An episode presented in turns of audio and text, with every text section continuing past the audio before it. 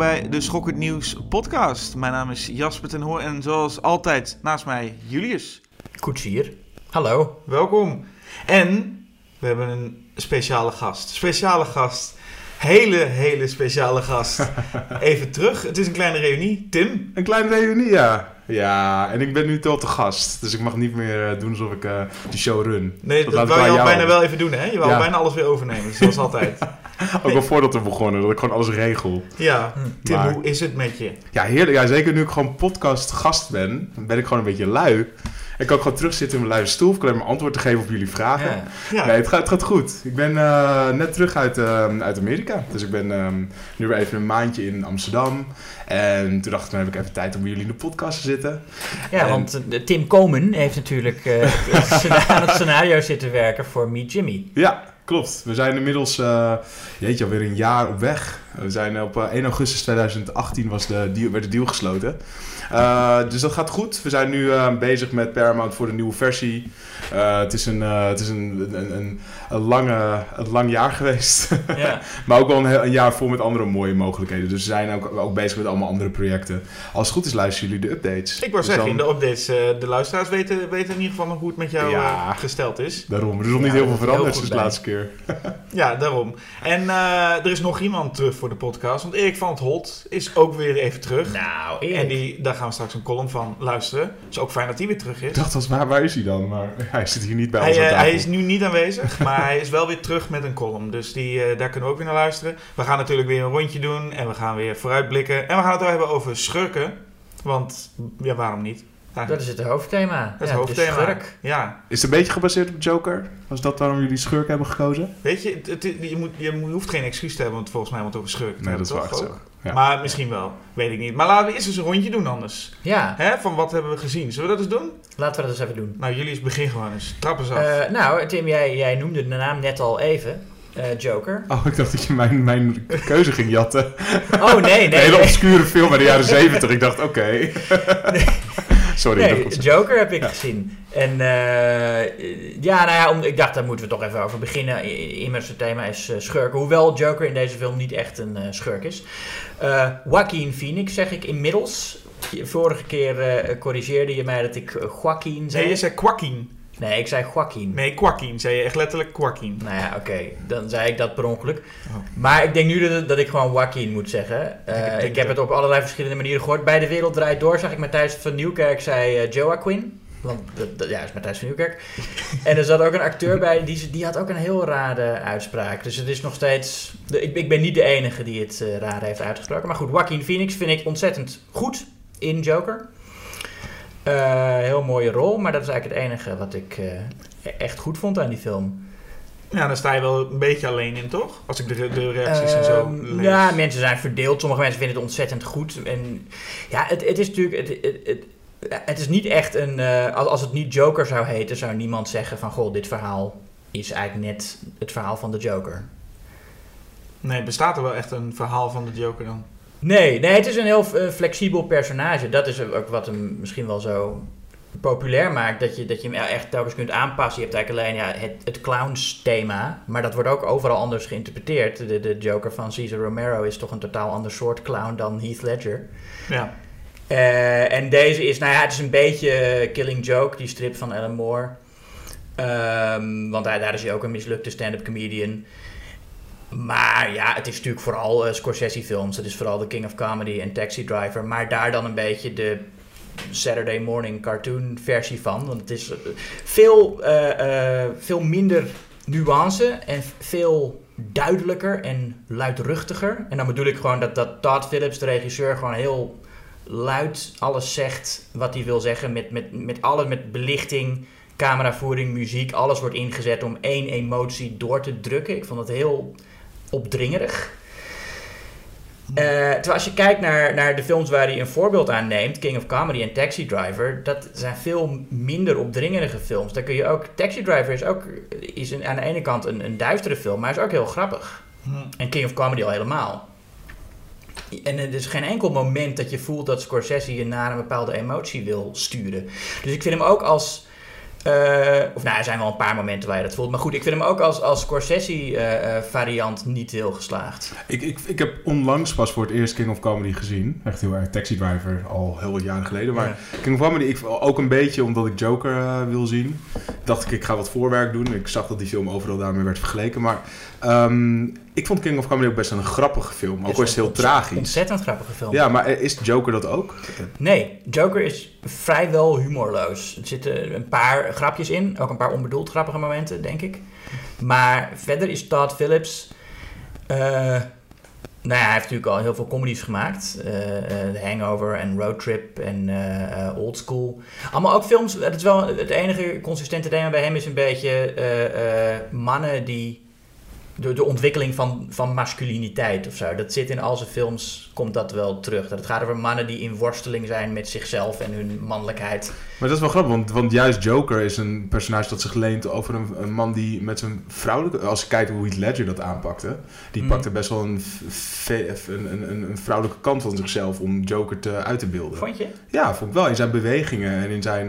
Ik vond hem vrij... ehm, eh, Ja, nee, ik, ik, ja ik, ik vond hem niet zo... Ik, vond, ik, ik vind de Joker niet per se een heel mannelijk personage. Nee, dat is hij ook niet per se. Maar het is wel een personage waar. Nou, in, in, het, in dit geval. eh, eh, kijk, Joaquin Phoenix voelt heel erg dat hij gefaald heeft als man. om te voldoen aan de, aan de eisen die de samenleving aan hem stelt. Hm. En dat is een beetje het thema en, en de reden dat hij zich tot Joker ontwikkelt. Oh ja. Oké, en, en, en oh, actie, geweld, zit erin? Nauwelijks. Er zit, nou, er zit wel één, één eh, best wel goede, eh, heel snelle actiescène in, maar waar ik wel echt van onder de indruk was. eh, met, met een, met een auto-crash. en een paar momenten van geweld die nou, meer een beetje in, in, het, in het verlengde liggen van iets als eh The Golden Handshoe dan wat je eerder in een Batman-film gezien hebt.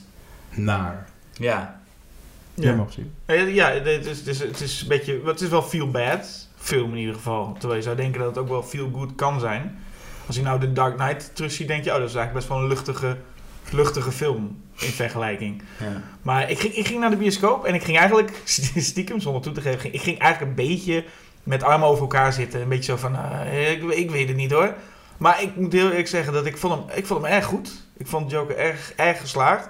Joaquin Phoenix, ik denk dat, er, dat iedereen het er ongeveer mee eens is dat hij gewoon een hele goede rol speelt. Dat is bijna, het is bijna een feit dat het gewoon echt wel een goede rol is. Ehm, maar ook op alle an- andere vlakken vond ik hem misschien een, het enige nadeel, of het enige minpuntje wat ik kon geven is dat hij af en toe iets te uitleggerig was. ja zeker. En maar daar moet ik wel weer bij zeggen, is dat hè, ligt eraan welk, hoe je hem bekijkt. Als je hem bekijkt als een soort van Martin Scorsese film, dan, dan is het een wat uitleggerige film. Maar als we kijken waar het vandaan komt, en soort van, hè, je kijkt naar de DC comic films, vind ik dit een hele bijzondere ontwikkeling. Wat ik, en eigenlijk een hele goede ontwikkeling. Wat je al met Logan een beetje kreeg. Ik Mm. vind het fijn dat er nu soort van comic book superhero movies eh, komen in een, in een andere, even, even een andere gedaante. Ja, maar als dit het dan is, want dat zei Todd Phillips ook, hè, van I, I, I wanna sneak a real movie into the, into the cinema under the guise of DC. Dus hij dacht van, ik ga gewoon die stomme superhelden, die, die ga ik, eigenlijk gebruiken om dan een echte film te maken, heeft hij gezegd. Nou, En ik van, als dit jouw versie van een echte film is, waar je gewoon een beetje een slechte imitatie van Scorsese doet, ja, nou ja, je kunt het zien als een slechte imitatie. Maar ik, ik vind het vooral een, het begin. Het is het begin, ga ik vanuit. Ik ga niet vanuit dit is het, we zijn er. Zo moet je ook volgens mij niet denken. Maar het is meer dat we die standaard superheldenfilms hebben we nu wel gezien. We weten het nu wel. We weten ook wel hoe dat gaat. En nu is het tijd voor nieuwe dingen. En daar komen soms hele goede dingen in. Waarschijnlijk gaan ze ook wel een keer op, de, eh, op hun bek. Maar ik vond dat dit een hele goede poging was. Want dat was op heel veel vlakken gewoon wel een goede film. Het is heel goed gemaakt. Eh, het- het- dus ik, ik kon überhaupt technisch en, en qua acteren weinig, weinig überhaupt op aanmerken. Nou hij is heel vakkundig natuurlijk in zijn inzet van, van licht en muziek en dat soort dingen. Maar hij doet dat zo eh, eentonig dat ik me dat op een gegeven moment echt frustrerend ging, ging vinden. Ja, ik denk dat het vooral is wat heel veel mensen, als ze, als ze kritisch al zouden zijn, kunnen zeggen: Nou, ik vind het niet een hele vernieuwende film. En ergens is het dat dus ook niet. En ergens is het dat wel. En ligt eraan in welk genre het bekijkt. Als, als je alle DC-films achter elkaar kijkt, ik noem maar wat even de laatste tijd, dan is. eh, vind ik met Shazam en daarna Joker, vind ik dat ze een hele le- leuke, goede kant op gegaan zijn. Waar ze Marvel misschien nog een keer in kunnen halen met. Nou, dit is niet even de standaard film. Je, we gaan nu hele gekke dingen doen. Ook niet meer dat universum. Dat bevalt me ook heel fijn. Dat ze gewoon zeggen, hier is nu gewoon een film. En het is begin, midden, eind, klaar. Doei. En dat is ook wel heel fijn. Ja. Daarin is hij sowieso, vind ik het een fijn experiment. En ik vind gewoon dat hij op alles wat je zegt vakkundig. Het is gewoon echt een vakkundige film. Maar goed, je zegt wel dat hij niet in een universum zit, maar er zitten wel verwijzingen in die je, als je enige kennis hebt van Batman.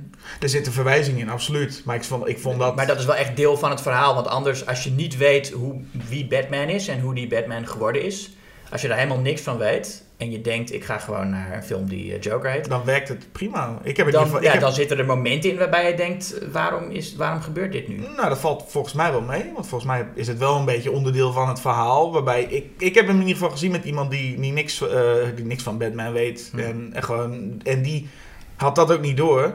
Dat ik dan aan het einde zei van, oh, dat was eigenlijk eh, bla bla bla. Maar dat maakt helemaal niet uit voor de, voor de, voor de viewing. Eigenlijk kun je ook gewoon heel Batman kun je weglaten. Dat, maar je hoeft, dat Hm. hoef je niet eens te weten. Volgens mij is, dat, is het prima om die film gewoon een, een one-off te zien zo. Dus ik had daar geen, eh, geen, geen moeite mee. Wat vonden jullie de beste Joker? Is Joaquin Phoenix nou nu de, de, de nummer 1? Nou, het is een heel, eh, heel, het is een heel knappe rol. Ehm, maar het is niet mijn. Kijk, het, heeft niet zoveel. Hij heeft, hij heeft volgens mij niet zoveel te maken met het personage zoals ik het leuk vind. Ik denk dat ik de beste interpretatie van het personage, gewoon zoals het ook geschreven is, vind ik eh, eh, Jack Nicholson in eh, de eerste Batman. En gewoon wie het het beste speelt. Nou ja, de, ja, de beste rol gaat tussen Ledger en, en Phoenix. Waarbij Phoenix denk ik wel de betere is. Maar Jared Leto is ook wel echt heel goed hoor.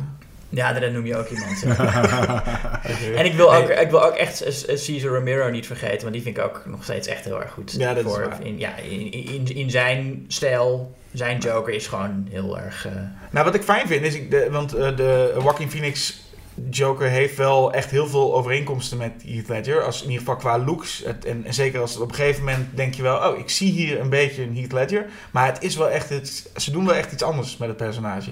En ik vind zelf... ja, ze doen iets anders, ze maken er iets van wat, wat niet zoveel met de Joker te maken heeft. Nee, en dat vond ik heel. Ik vond het heel. Ze hebben een paar hele slimme dingen gedaan, vond ik. Met, Hmm. Want ik had- had ook niet zoveel zin in nog zo'n standaard. Ik, ik weet niet. Ik vond het ook wat heel slim. Het aanpakt, het hele. eh, het lachen. Er zitten hele slimme dingen waarvan ik denk. ah, dat, vind ik, dat ze dat op een leuke manier hebben. eh, want ja, Heath Ledger's Joker stond natuurlijk gewoon vooral bekend om.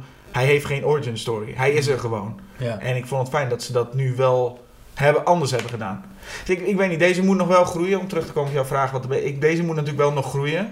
Hm. Nu zit iedereen heel erg in zo'n vibe van Joaquin Phoenix. Ik vind dat Heath Ledger, we hebben het er nog steeds over. En ik dacht misschien, Mm. hij verdient zijn Oscar. Daarna hebben we het er niet meer over. Maar die, dat is nog steeds een ontzettend goede rol.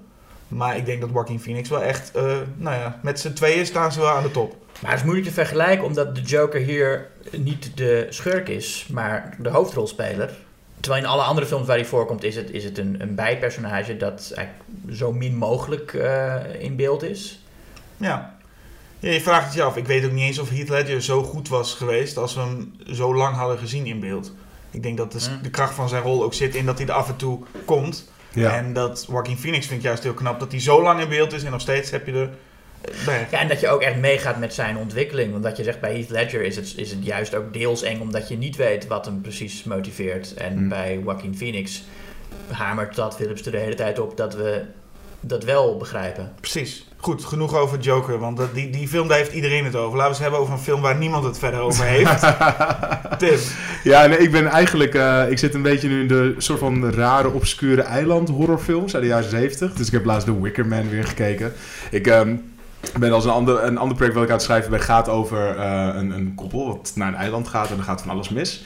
Eh, en die, eh, ik zit nu midden in die schrijfperiode. Dat doe ik altijd om wat, om wat inspiratie op te doen. Ga ik dan films kijken die daarop lijken. En toen kwam ik opeens op de film Who Can Kill a Child uit 1976. Ik kijk altijd even naar... Jullie die kent alle jaartallen altijd uit zijn hoofd. Ik, ik, ik voel 77, maar, ik, maar nee, ik, weet, ik weet het echt niet. Ik weet het niet. Maar Ja, even wel- voor, voordat, je, voordat je over die film gaat, hè, hoe, hoe als jij je, je gaat schrijven en je gaat inspiratie zoeken, Ja. hoe voorkom je dat je, nou ja, even plat gezegd, niet gaat jatten? Ook onbewust kun je natuurlijk gaan jatten. Hoe, hoe doe je dat? Hoe, hoe kun je inspiratie Nou, ik denk, dat ik, ik denk dat je voornamelijk als het dus gaat om soortgelijke films, kijk ik heel erg naar ehm, wel structuur, dus wat werkt er wel en niet. En dan heb ik het voornamelijk over wat is de plaatsing van een gebeurtenis in een film en En eh, dat kun je natuurlijk in zoverre jatten dat als je dat op hetzelfde moment laat gebeuren. Je ziet bijvoorbeeld in, bij zo'n film dat ze gewoon snel naar dat eiland toe moeten. Het wordt gewoon, daar wordt het eng. Dan kun je een heel grote backstory gaan bedenken en ze pas op minuut 50 naar het eiland laten gaan. Dat is gewoon zonde van je tijd. En dat zijn van die dingen die natuurlijk al wel beproefd zijn in zo'n film. Dus dat probeer je dan een beetje over te nemen. Maar goede vraag. Onbewust denk ik dat je altijd wel bepaalde horror eh, clichés of ja, horror tropes in je hoofd hebt die werken. Dus dat als gaat het over een koppel die naar een eiland gaat en dan gaat van alles mis, dan ben je, heb je wel bepaalde valkuilen waar je liever niet in wil stappen. Ja, maar is, is het minder dat je... Je kijkt dan niet per se naar de specifieke film, ook een beetje om in die sfeer gewoon te komen. Ja, dat ook. Ja. En ook omdat je gewoon denkt, oh weet je wel, een eiland heeft een aanlegstijger. Ik zeg maar wat. Weet je, je komt dan op van die dingen dat je denkt, ja, dat is een goede locatie om, om even iets, iets te, te bedenken, om iets, iets te laten gebeuren.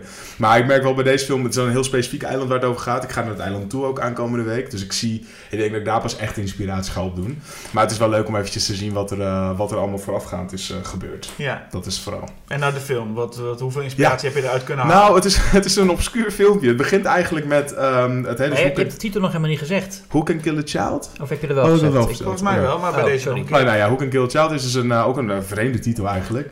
Who Eh, Can maar Kill het- a Child? ja, en dat is, eh, dat is een beetje de vraag ook. De vraag van de film. Dan lijkt het alsof ze de thematiek in, een, in de titel wie hebben. kan het? Wie kan het? Kunnen jullie dat? Kunnen jullie een kind vermoorden? Ongetwijfeld. Ja, Zeker moeilijk, ja. die luide kutkinderen in de trein. Dat is die- geen, geen Nee, probleem. kinderen zijn ook helemaal, ik bedoel... Overrated. Ja, nee, maar je, je hebt ze toch zo dood? Ze kunnen toch helemaal niet vechten? Nee, dat is wel waar, ja. om een kind. Nou, nee, pra- kijk. praktisch is sowieso is dus geen, geen enkel probleem. Kijk deze film maar, dan zien jullie hoe lastig het is. Is het lastig? Eh, nou ja, dat, daar gaat de film dus wel over. Het gaat uiteindelijk, ehm, begint het met allemaal documentaire beelden van eh, de Tweede Wereldoorlog, van Vietnam, van bepaalde, eh, bepaalde oorlogen. Het is echt heel obscuur. Die, eh, gewoon zwart-wit beelden waarin je dus ziet hoeveel kinderen er om zijn gekomen in oorlogen. Dus daarbij wordt dan al de vraag ook weer gesteld van hoe kan kill a child? Maar daarna wordt het gewoon een hele normale fictiefilm. Dus je hebt iets van vijf introductie, korte docutjes van nou, ieder een paar minuutjes. En er wordt ook heel erg expliciet verteld, er zijn in deze oorlog wel 250.000 kinderen omgekomen. En dan gaan ze dus ineens naar een koppel die dus in een, bij een, in een stad aankomen. Vervolgens de boot pakken naar een eiland. En daardoor dus achterkomen dat er alleen maar kinderen op dat eiland wonen. En die lijken als eerst heel lief te zijn, totdat ze zien dat één eh, jong meisje een oude man eh afronselt. Eh, en daarna escaleert het in één grote achtervolging zijn dat al die kinderen willen die twee, twee mensen dood hebben. Maar het is een hele rare tegenstrijdige boodschap in het begin lijkt het. Maar ze willen dus eigenlijk zeggen van... Kijk wat we al die kinderen hebben aangedaan in deze oorlogen. En wat nou als die onschuldige lieve kindjes ons iets aan zouden doen. Ah, dat is het vraagstuk van de film. Daar... Ja, het, vond ik, het is een beetje... eh, je had het net over Joker, dat eh, de boodschap er soms een beetje doorheen wordt geduwd en heel luid is. Nou, dat is bij deze film dus eigenlijk ook zo. Het is heel moralistisch. Maar de enge momenten, en dan voornamelijk de momenten dat al die kinderen ineens massaal op dat stel gaan, zijn best wel spannend. En dan het moment dat een van hun een trekker overhaalt en dus een kind vermoordt, ja, dan gaat het helemaal mis. En is het, die obscuur zeg je, is het dan ook met een, niet van een maker waar we iets van hadden kunnen zien? Of het is een Spaanse, eh, Spaanse maker. Het gaat over een, A- een Amerikaans koppel. Dus het is wel, een, eh, het is wel gewoon grotendeels Engels gesproken. Maar het is, een, ehm, het is, het is niet iemand die ik daarna nog ooit eh, een film heb eh, zien maken. Oké. En, eh, maar misschien is het wel een hele bekende regisseur. Ik heb het gewoon niet opgezocht. Dat kan ook inderdaad. En voor mensen zoals, ik denk zoals jullie en ik, maar ook voor alle, alle luisteraars die niet aan een script werken over eilanden en zo, zou hem alsnog moeten zien? Of zeg je, laat hem, skip hem dan ook maar. Nou, ik heb, daar, ik heb daarnaast ook The Wicker Man eh, weer gekeken. En eh, natuurlijk onlangs Midsummer. In de, eh, die gaat, gaat die over een eiland? Het is hè? geen eiland. Nee, het is geen eiland. Het is gewoon een, een, een, niemand, een soort van dalletje. Maar het had wel een eiland kunnen zijn. Het had een eiland kunnen zijn. Het is wel een, het is wel een soortgelijke setup, weet je wel. Bij, bij het, het- weet je, de standaard is altijd twee mensen die komen in een omgeving waar, ze, waar het lijkt alsof ze worden geaccepteerd en dan keert het allemaal tegen hun. Ja. En dat is ook bij Who Can Kill a Child en bij The Wicker Man zo. Ehm, er zijn er betere films van dat genre dan. En dan voornamelijk The Wicker Man. Dat is toch eigenlijk wel de klassieker. Shutter Island vind ik ook een goede eiland horror. Ja. Shutter Island, ja. Zeker. Schiermonnik Oog. Schiermonnik Oog. Dat is nog geen film, maar dat zou je vind in ik- Nederland ook een goede kunnen maken. Je kan, van, een je, kan een beetje, hele, je kan een hele serie maken. Gewoon Dus- elk, elk Waddeneiland één deel. Heel tv-tas heb je dat. Te weten. Nou, er is één, eh, ik vond het best wel een goed eh, concept. Er is één Nederlandse telefilm ooit geweest. Met, ik weet dat Egbert Jan Weber erin speelt. Maar dat gaat dus over een koppel die naar een eiland, ik denk naar Ameland gaan. Waar ze een bepaalde feestdag hebben. Waarop alle mannen achter de vrouw aan mogen jagen. En toen dacht ik, en zij komen daar dus, ze komen er vast te zitten. Het is precies die feestdag. En het wordt best akelig, want ze gaan bij zomaar achter zijn vriendin aan. En, maar dat worden dus soort van drama, comedy. En toen dacht ik echt, oh, dat is precies weer waar het misgaat. Want nu had je een horrorfilm kunnen maken. maar ja, Is- helaas. Dat, ja, er is toch zo'n feestdag op een van die eh, eilanden. Waar, dat met, met, ah, met, met Sinterklaas. En dat is ook een soort voorloper van Sinterklaas. Met allemaal heidense rituelen waar ze gekke maskers op doen. Dus Op een van de Waddeneilanden is dat. Ja, en ze doen er heel eh, eh, eh, geheimzinnig over.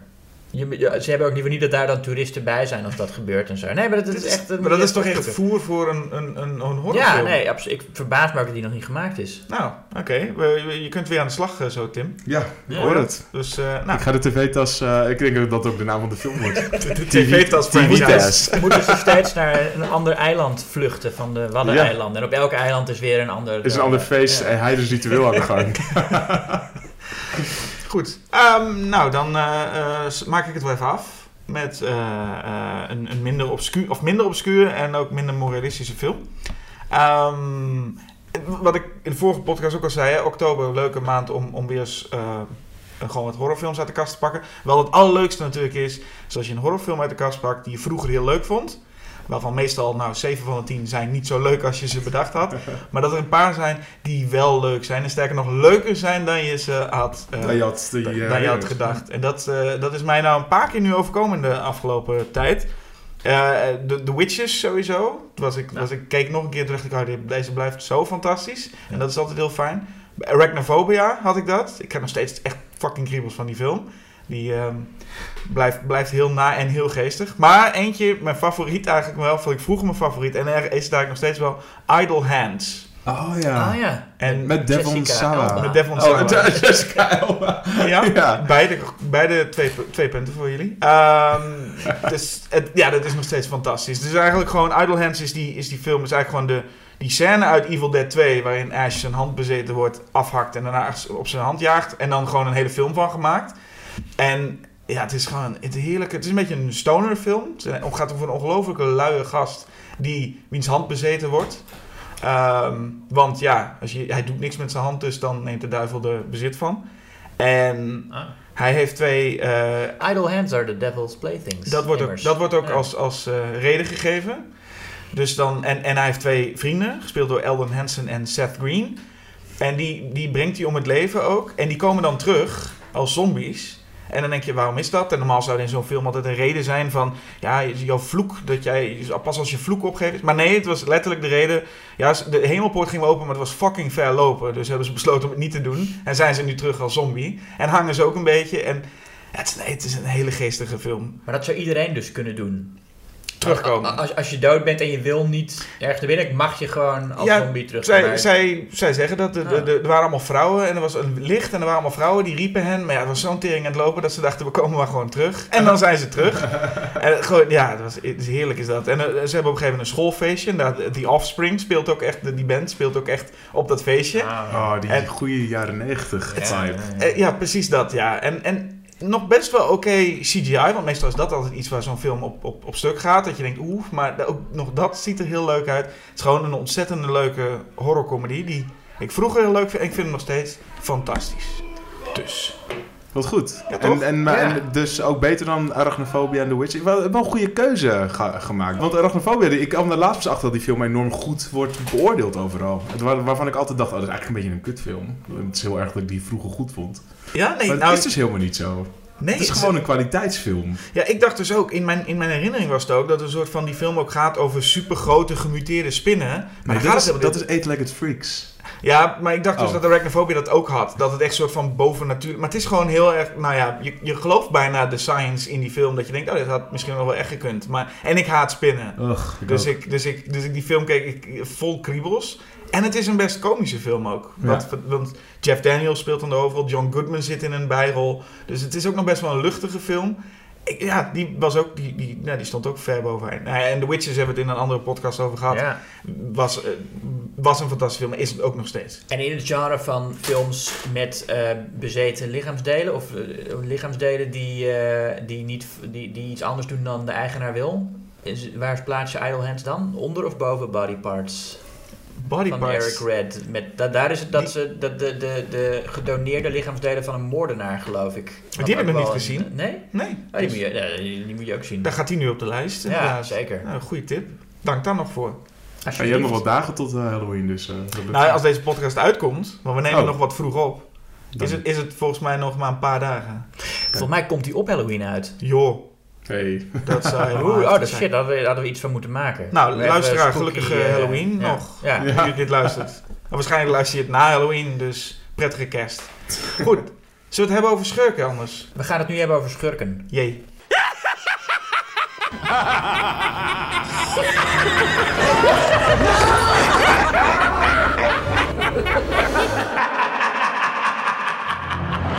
Oké, schurken. Schurken.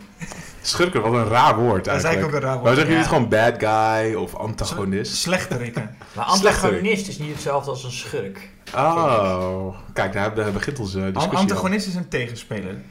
Ja, tegenkracht. maar, dat, ja, Van maar, de protagonist. ja, maar een protagonist kan ook een schurk zijn.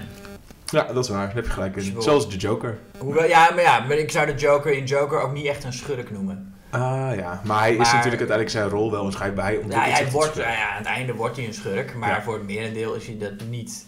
En, ik wil, en bijvoorbeeld eh, eh, Thanos eh, in Infinity War, Avengers Infinity War, is ook een schurk en protagonist in de eerste film. Maar, ja, en wat natuurlijk moeilijk is, ik denk, we kunnen ook zeggen slechterikken. En wat natuurlijk elke acteur altijd zegt, hè, als je een rol van een slechterik, die ga je altijd in als, nee, maar ik ben niet slecht. Ik ben op mijn beurt goed. En dat is natuurlijk het Ja. meest interessante als een slechterik niet puur slecht is. Ja, zoals Alan Rickman ook zei toen hij op een feestje gevraagd werd door een, een kindje waarom hij altijd eh, schurken speelde, zegt, dan zei hij: I don't play villains, I play very interesting people. Hmm. Moet je als schurk, hoeveel, hoeveel, eh, hoeveel kanten moet je van jezelf laten zien als schurk, vinden jullie? Moet je Ah, ook ja. iets goeds in je hebben?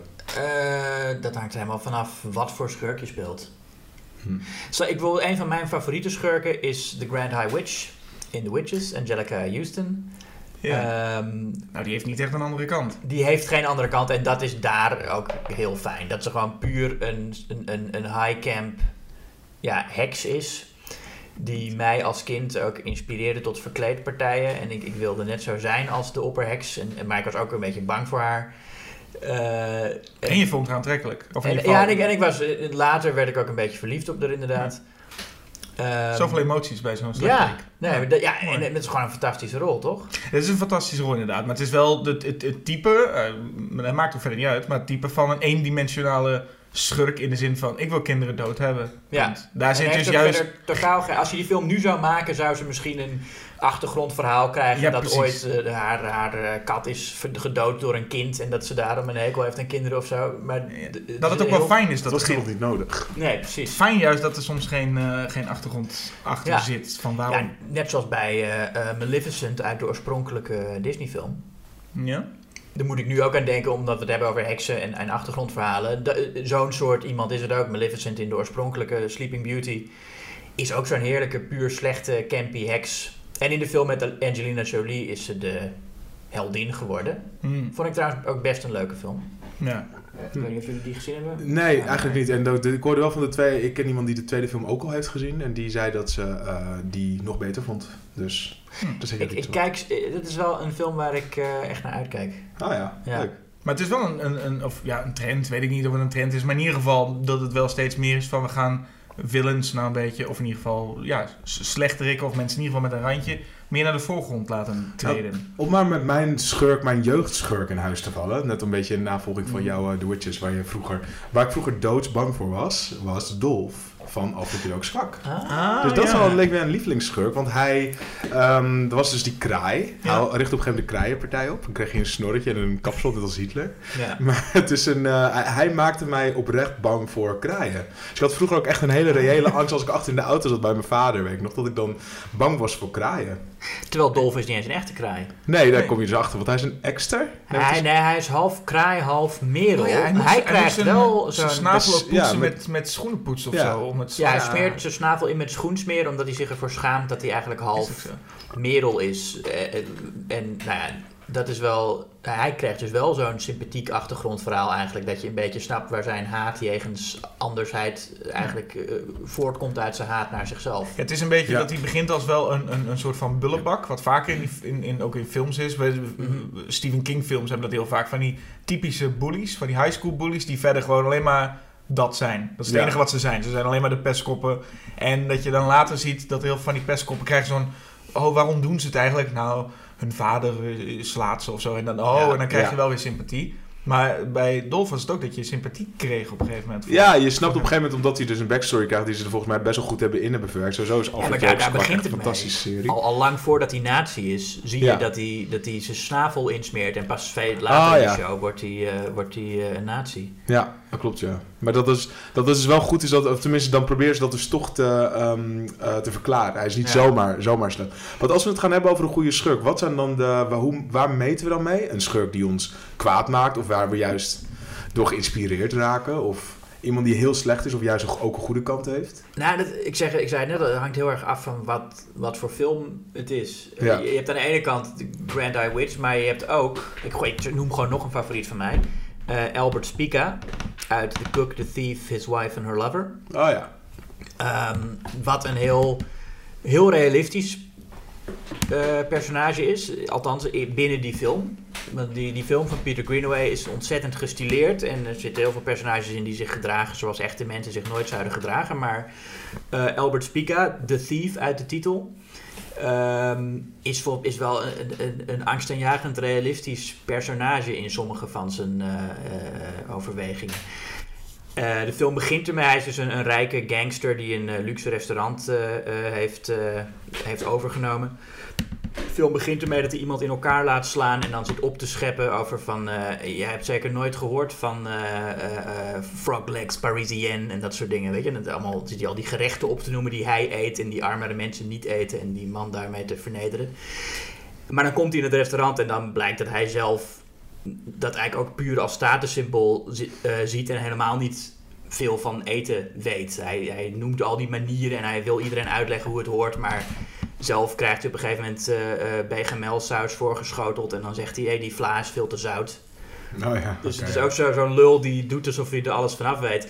Eh, maar eigenlijk gewoon dat puur als statussymbool gebruikt en ehm, heel agressief wordt als mensen het, hem tegenspreken. En, waar- en waarom, wat maakt hem dan een goede schurk?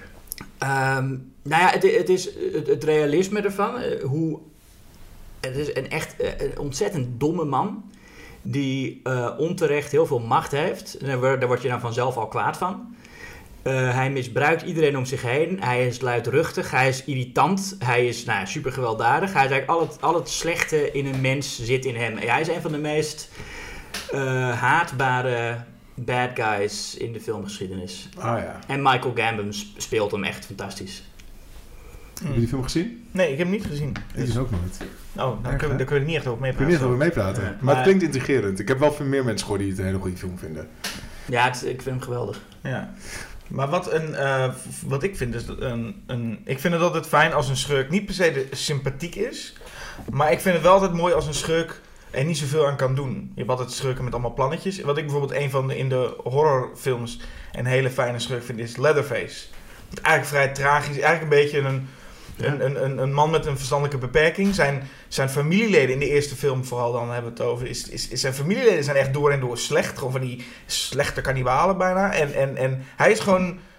Hij is slachtoffer daarvan. hij is een beetje Ja. het Ja. slachtoffer, maar hij is ook wel echt een soort icoon als in de bad guy met, met de kettingzaag. Maar hij heeft iets, ja, dat vind ik. En ook fijn dat dat personage, dat ook later in de sequels natuurlijk wel gebeurt. Je weet er niet zo heel veel van. Het blijft wat. eh, het blijft mysterieus wat er nou eigenlijk achter schuil gaat. Hetzelfde geldt voor Michael Myers, maar op een hele andere manier. Want daar heb je echt het gevoel dat hij 100% evil is. Ja. Ook omdat zijn psychiater dat non-stop blijft herhalen in die hele film. Dat hij, ja, dat hij 100% evil is. Pure evil. Ja. En daar komt daarna ook jammer genoeg in alle vervolgfilms een soort reden voor. Maar gewoon het feit, hij is er en dat that's Ja. it. Dus Ja. ik vind het heel fijn als het een beetje vaag blijft waarom. eh, waarom iemand eigenlijk slecht is. Ik zou iemand als Michael Myers en misschien ook wel Leatherface misschien wel eerder nog een monster noemen dan een schurk. We hebben natuurlijk een aflevering Oh, ja. opgenomen over monsters. Ja? En ik, ik, er zit wel een soort onderscheid voor mij tussen monsters en schurken. In dat ik monsters meer zie als een soort natuurkracht. Maar of ze de slechterik zijn, dat is dan... Ik denk dat ze dan gedreven zijn door iets waar ze eigenlijk niet iets echt aan kunnen doen. En een schurk is misschien zich... schurk is bewuster. bere- ja, berekenend, heb ik een beetje het Hmm. idee. Een schurk is en, en menselijker. En een monster is gewoon een, een, een... Ik vind Michael Myers en Jason Voorhees veel meer eh gemeen hebben met de haai in Jaws... Ja. dan met eh, eh, Hans Gruber. En Hannibal Lecter?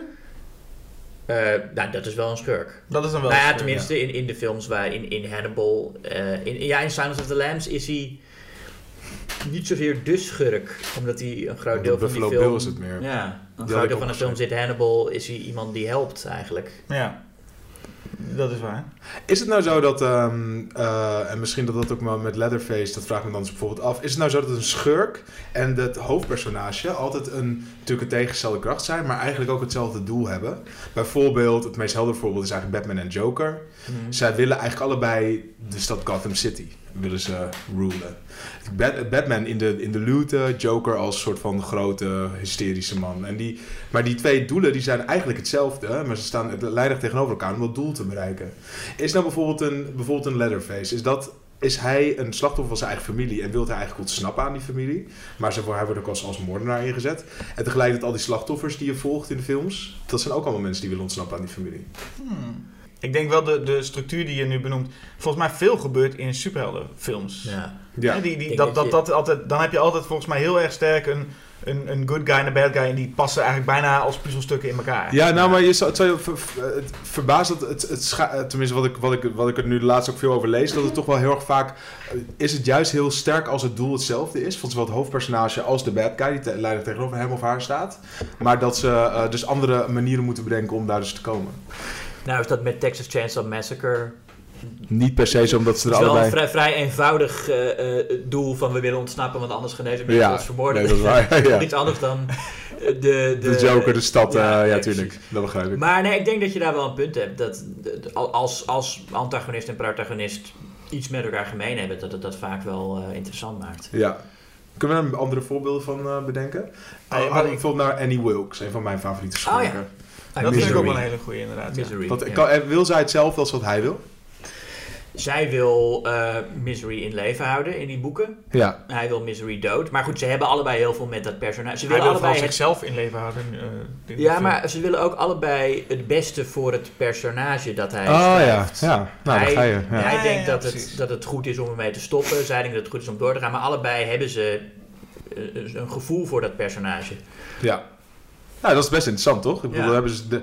ik vraag me altijd af hoeveel er van, van tevoren is bedacht door bijvoorbeeld Stephen King die dat boek ging schrijven destijds Misery. En dat hij dacht, Hmm. dit zijn twee mensen die dus hetzelfde doel hebben, maar Ja. elkaar dus niet moeten tegenkomen natuurlijk. Ontmoeten ze elkaar. Nee, wat ook zo fijn is, is aan, wat ik aan Annie Wilkes ook zo heel goed vind, is natuurlijk elke schurk, wat ik net ook al zei, elke schurk weet van zichzelf vaak niet dat hij de slechterik is. Of dat Mhm. hij de schurk is. Maar als je neemt, neem even typisch, als ik denk aan het woord schurk, denk ik altijd aan James Bond. Die heeft altijd zo overduidelijk ook schurken tegenover zich. Die Ja. altijd Ja. een kwaadaardig plannetje hebben. Waarbij je bijna iedere keer denkt, ze weten volgens mij zelf ook donders goed dat ze schurk zijn en genieten daar ook van. En bij Annie is het echt gewoon, zij denkt echt gewoon dat ze zelf heel, iets heel goeds doet. Zij zou zich nooit ook maar denken dat zij de schurk in dit verhaal is. Nee, dat klopt. En dat doen die anderen en dat doen volgens mij alle eh, superhero movies. Al die, al die villains weten dat. En in die James Bond villains volgens mij bijna allemaal ook. Ja. Dus dat vind ik ook wel heel krachtig aan Annie. Dat ze gewoon, ze is wel echt... Ze is heel overtuigd van haar eigen, van haar eigen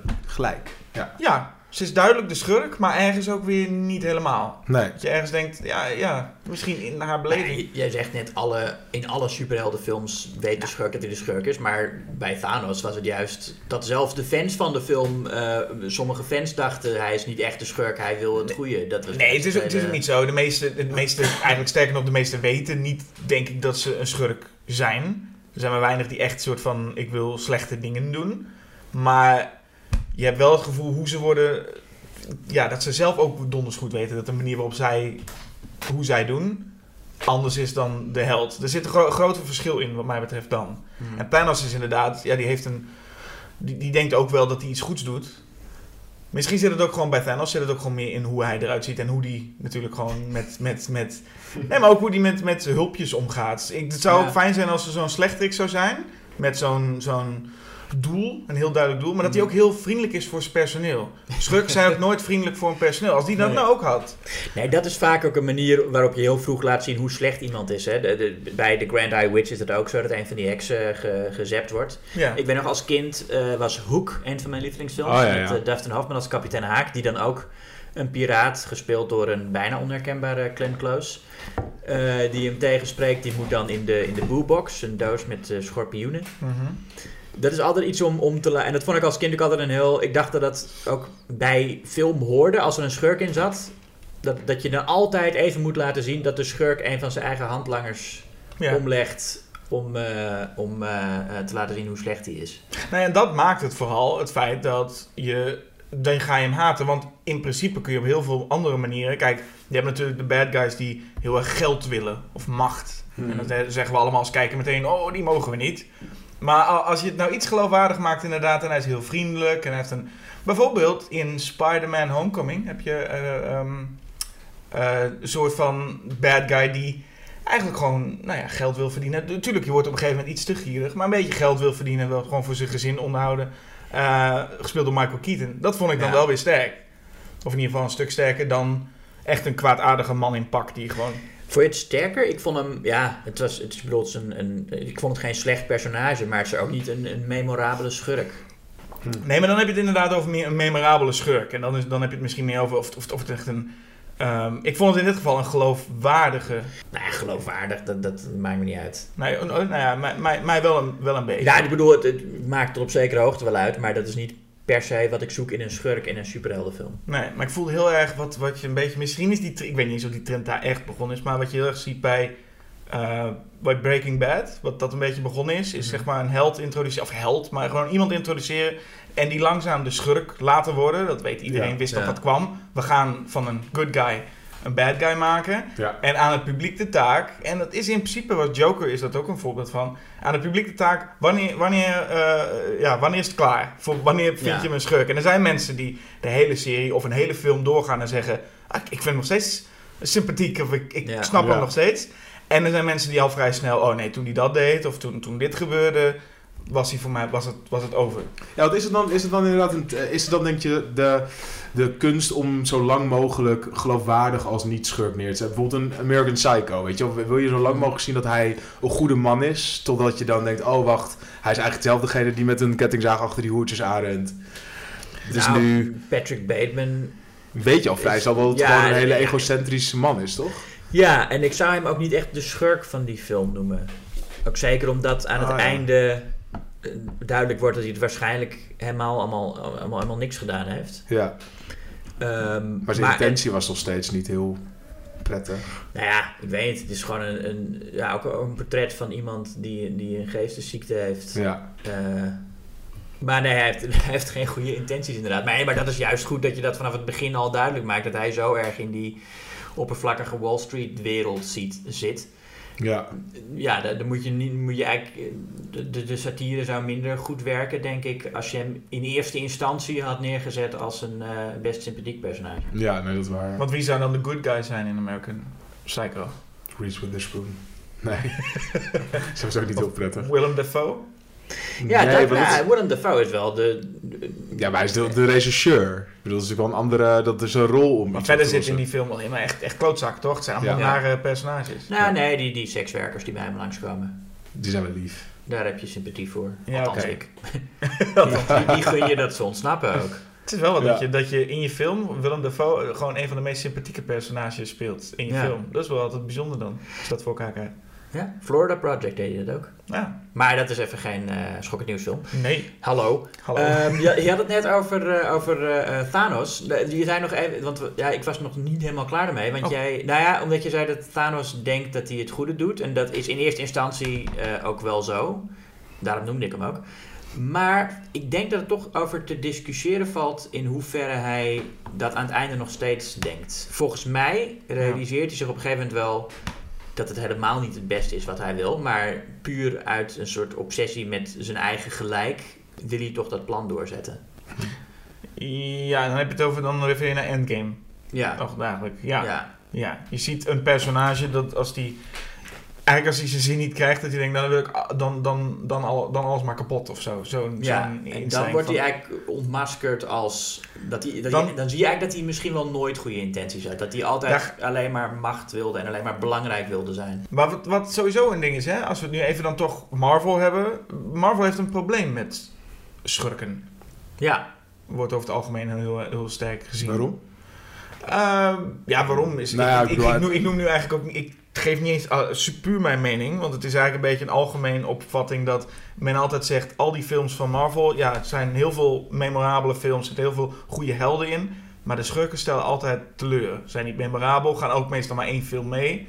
Terwijl als je kijkt naar een Batman-film, oké, of, of, of sowieso de films van DC, maar vooral Batman heeft natuurlijk de meest kleurrijke schurken alle Ja. tijden. Ja, ja. En, en Marvel heeft een hele hoop van die inwisselbare eh schurken. Ja, ja, ik vond eh, Kate Blanchett in eh, Thor Ragnarok vond ik een leuke. Maar dat is ook eh, best een generiek type wat ze speelt. Maar Ja, dat dat vond ik wel een, een leuke rol. Het is punt inderdaad. Er zitten wel een paar leuk. Ik vond zelf persoonlijk Jeff Bridges uit de eerste Iron Man leuk. Maar dat kwam ook door Jeff Bridges. En het kwam ook, maar het- Mm. in principe was het zo'n ongelooflijk inwisselbare... Ik, ik ben... Maar dat, dat is denk ik ook het probleem. Ik zeker bij Marvel, als ik kijk naar waarom ik die films wel al prima vind. En de, goede, de echt goede vind ik gewoon vaak goed. Maar ik kijk ook heel veel niet, zoals Ant-Man en The Wasp heb ik niet gezien. Ehm, of al die nieuwe Spider-Man films. Is dus omdat ik vaak juist bij die schurken denk. Ze zijn inderdaad niet zo heel boeiend. Maar je wilt natuurlijk altijd hopen en vrezen voor een hoofdpersonage. Dus je wilt altijd met in zo'n held meeleven. En hopen dat hij het gaat redden. Maar vreest, oh weet je, het gevaar is zo groot, het gaat hem, het gaat hem niet lukken. Maar bij Marvel is dat eigenlijk, omdat het zo erg aan de comic kant zit. Ik heb me nog nooit heel erg zorgen gemaakt over een van die personages. nee. Ik bedoel, in Avengers dat ze uiteindelijk de helft van die Avengers doodgaan, is natuurlijk wel een toffe twist. Maar dat, ja, oké. maar niet dat je weet dat... Nou ja. Ja, Maar het dat is- je dat later weer terugkomen. Ja. Maar dat geldt ook een klein beetje voor wat ik wel interessant zou vinden. Is je hebt natuurlijk had op een gegeven moment dus de film Civil War. Waarbij je dus twee helden eigenlijk tegen elkaar op zouden nemen. En dan had ik echt, dacht ik, wat als ze nou de kant op gaan dat er echt één van de twee een schurk wordt. Ja, Maar dat durven ze dan niet aan of doen ze Nee. dan niet. te dat geliefde zou- personages. Ja, want elk... Ik bedoel, het zou nu fijn zijn als er een personage uit die reeks ineens een, een schurk wordt. Hmm. Nou, op En- zich, de, de verrassingsschurk is wel een, een dingetje. Dat, dat, je, dat iemand die heel lang een sympathiek personage lijkt, Ja. Uiteindelijk opeens de schurk blijkt. Eh, In heel veel Disney-films zie je dat ook tegenwoordig trouwens. Ehm, en het nadeel daarvan is dat je dan wel het hele, de hele film eigenlijk zonder schurk het moet, het moet doen. Ja, maar dat, en dan, dan als dan de reveal is geweest, is dat personage ook ineens echt heel de anders, schurk. ja precies. Dat doet me heel erg denken aan eh, Urban Legend. Ik wou niet Waarom? Omdat Dat in Urban Legend ook, is ook een soort whodunit. Oh ja, ik, was- ik weet nog wel wie het heeft gedaan. En, en, en ja, maar die, die, die persoon is de hele tijd heel, heel Lief eh, en onschuldig bubbly. onschuldig. Ja. En dan is de reveal. En dus is heel akelig. Evil. En dan Ja. heeft ze bijna nog een snor waar ze aan gaat draaien. Onder Ja. van, en, en ze Ja. zo'n... zo'n Maar je hebt wel dat wat je zegt met eh Zootropolis is wel een eh, Disney voorbeeld. Waarbij je dan Ja. de, de twist, degene die, die er allemaal achter zit, die het meesterplan heeft gedaan. Een goede schurk. Ja. Toch? Ja, Jenny Slate, toch? Jenny Slate's stem, ja. ja, Ja. ja. Ehm, een heel schattig eh, konijntje. Is het een Een konijntje? schaapje. Een scha oh, schaapje. Ja. ja. Een heel schattig schaapje. Frozen heeft hetzelfde. En, Ja. ja. Klopt, ja. Nee, dus dat, is, dat zijn wel de... en Marvel films hebben dat ook wel, toch? Ik kan zo gauw geen voorbeeld bedenken, maar... de- de- Nou, maar dan heb je het wel, wat, wat wel één verschil is, is in ieder geval, je hebt het nu over dan nog een verrassingsschurk in één film. Hmm. En wat gewoon fijn zou zijn, is stel nou dat je gewoon een, een, een, zo'n universe hebt. En een personage waar we allemaal geweldig vinden, blijkt dan de schurk te zijn. Ja, dat is te gek. Dan zou het toch mooi zijn. Het zou toch mooi zijn als blijkt, ik noem maar even iets, dat Iron Man bijvoorbeeld altijd maar de schurk was. En dan komt er echt een Mm. gevecht. Gewoon het feit dat je. En dat we wel met, met zo'n personage echt meegeleefd hebben. En misschien eh, allemaal helemaal fan zijn en t-shirts dragen. En iedereen is helemaal dol op hem. En dan blijkt hij wel een schurk te zijn. Ja. Het is een beetje wat bij Game of Thrones een beetje misging, geloof ik, het laatste seizoen. Ik weet niet of je dat... eh, Nee. Ja, ik, Maar daar werd wel wel- de, de controverse dat ze... eh, eh, hoe heet ze nou? Die eh, Emilia Clarke? Ja, eh, de drakenmoeder. De- Dat de- deze die, die, oh, dat zij die turn maken, dat zij ineens, ja, maar die ja. turn is wat ik dus al heel sterk vond van Breaking Bad, waar we het allemaal wel wisten. Het was geen verrassing, maar gewoon meer van hoe ver kun je gaan. En hier was een turn, was gewoon dit bijna. In een Oh, hele ja. lange serie was ze gewoon ineens, eh, ik ben goed, ik ben goed, ik ben goed. En ineens, oh, ik vind dit niet zo leuk, ik ben evil. Ja. En, en als, als je dat nou goed doet, waardoor je echt iedereen helemaal meegaat met een personage, maar heel langzaam maar zeker begin je toch een beetje iets te voelen. En ineens Ja. denk je, dan, dat vind ik heel interessant. En ik had het letterlijk met Breaking Bad dan, eh, wat minder een schoknieuwstitel is. Maar wat ik heel sterk vond, is dat ik met mensen aan het discussiëren was over... Voel je nog iets voor hem? En ik had heel Mhm. lang dat ik echt dacht... Oh kut, ik vind hem nog steeds heel sympathiek. Ja. En ik snap hem wel. Terwijl hij op een gegeven moment gewoon letterlijk een kind aan het vergiftigen was. En ik dat de hele tijd nog echt in die emotie Ja. van... Ja, maar deze man die wil het beste. En op een gegeven moment werd hij heel erg egoïstisch en heel erg op zoek naar macht. Maar doordat ik zo lang met hem meegeleefd had, voelde ik dat ook. Ja, maar dat is goed als je ge- geconfronteerd wordt met je eigen morele kompas via Ja. de schurk van een Ja. film of een serie. Voor mij was het moment aan het einde van seizoen 2 waar hij eh, die vriendin van Jesse eh, dood laat gaan. Dat was voor Oh, ja. mij dat ik, dat ik eh, stopte met eh, eh, voor hem te Ja. zijn. Dat ik Maar ook dat is- dacht van dit is... Je kan nu heel makkelijk eh, eh, haar gewoon wekken en, en dan heb je wel een, een paar nadelige consequenties. Maar het is ook weer niet zo dat je helemaal vast zit. Ja, maar het is wel weer fijn dat het aan het, aan het einde van het... Hij, hij is niet degene die meteen een kussen op haar hoofd legt of zo. Of dat zelf eh, haar vermoordt. Dus het is... Hmm. Vandaar en met- dat soort manieren kun je nog een beetje meeleven. En eh, dat vond ik juist interessant, toch? Dat jij kan zeggen, vanaf daar was het voor mij Ja. slecht. En iemand anders zegt, nee, voor mij was het daar, voor mij was het daar. En in die surprise schurk review, wat jij dan inderdaad Ja. aangeeft... daar moet wel iedereen gewoon meteen... Oh, weet je wel, dat schaapje waar je het net over had... dat is Mhm. wel op dat moment haat iedereen meteen het schaapje. Ja. Hoe leuk je dat schaapje ook vond, evil, dan haten we diegene. Ja, ja. Het zou leuker zijn als, als de helft van de bioscoopzaal nog dacht... Nou, schaapje, ik snap je ook wel. Ja. Ik ben eigenlijk wel een beetje team schaapje. Ja, ja, ja. ja. Daar, daar ontwikkelen ze haar dan weer niet goed, goed genoeg voor. Dat is Nee. wel zo. En dat is misschien ook moeilijk in één, in, om dat in één film Ja. te doen. Ja. Ik heb het wel eh, als het. Ik vind het altijd wel goed als er meerdere kleuren aan zitten aan, aan personages. Ik heb, een van mijn lievelingsschurken is Asami van Audition. De vrouw die ik Ah, die doet. Ehm, voornamelijk omdat je namelijk je eigenlijk de hele film aan het afvragen bent. Is zij nou de schurk? Zij, het gaat, de film gaat over een man die ehm, heel graag een vrouw wil vinden. En via een vriend van hem die voor de televisie werkt, audities gaat doen om een- voor, zogenaamd voor een programma, maar eigenlijk dus voor hem om een, eh, om een vrouw te vinden. En het is een hele, eigenlijk een beetje een nare man. Hij is niet, helemaal niet zo, niet zo heel erg vriendelijk. Hij is dan wel heel lief op die, op die dates, maar zijn, zijn uitgangspunt en zijn motivatie is een beetje twijfelachtig. Ehm, en dan vindt hij dus op een gegeven moment een vrouw die, waar zonder dat hij het weet, hij wordt ontzettend verliefd op haar, die heel mysterieus is en zich juist tegen hem keert. En eigenlijk een hele sadomasochistische, akelige mokkel is, die dus aan het einde van de film eh, hem begint te martelen. Maar eh, dat is, eh, je snapt haar ergens nog wel, omdat zij zo, dat soort mannen wilt straffen. En, daar, en je hebt eigenlijk de hele film lang al niet heel veel sympathie voor het hoofdpersonage. Dus dat dan uiteindelijk die, dat einde is. Oké, dat gun je hem ook weer niet. Maar toch is dat wel een. eh, ja, dat voor mij is dat het wel, eh, wel een voldoening in de film. Ja. Hoe, Nee, hoe, is- ik hoe dat? Ik heb dat ook heel vaak als ik ehm, ergens met een personage meeleef. Dat ik het dan toch heel fijn vind om die persoon gestraft te zien worden. Ja, Daarom had ik ook, dat had ik met Breaking Bad trouwens ook. Dat de reden dat ik het, dat ik eh, eigenlijk eh, zo erg hoopte dat Walter White gestraft zou worden, was ook dat ik met hem had meegeleefd en, en dingen van mezelf in hem herkende.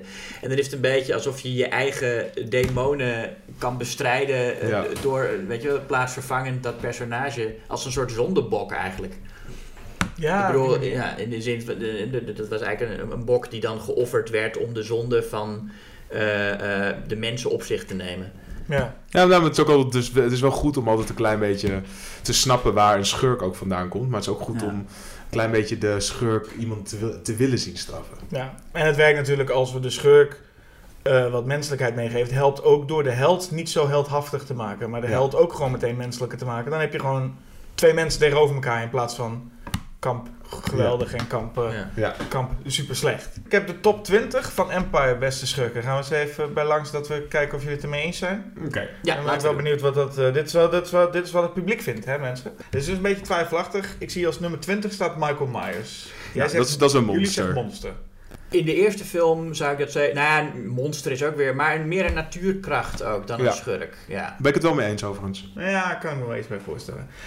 Dan nummer 19, de T-1000. Dus Robert Hmm. Patrick in de Terminator. Of in ieder geval in Terminator 2. Nou, wel een goede Ja. schurk. Vind ik ook. Ja. Angstaanjagend. En ook omdat hij niet zo eh, fysiek indrukwekkend is als Arnold Schwarzenegger, helpt ook wel.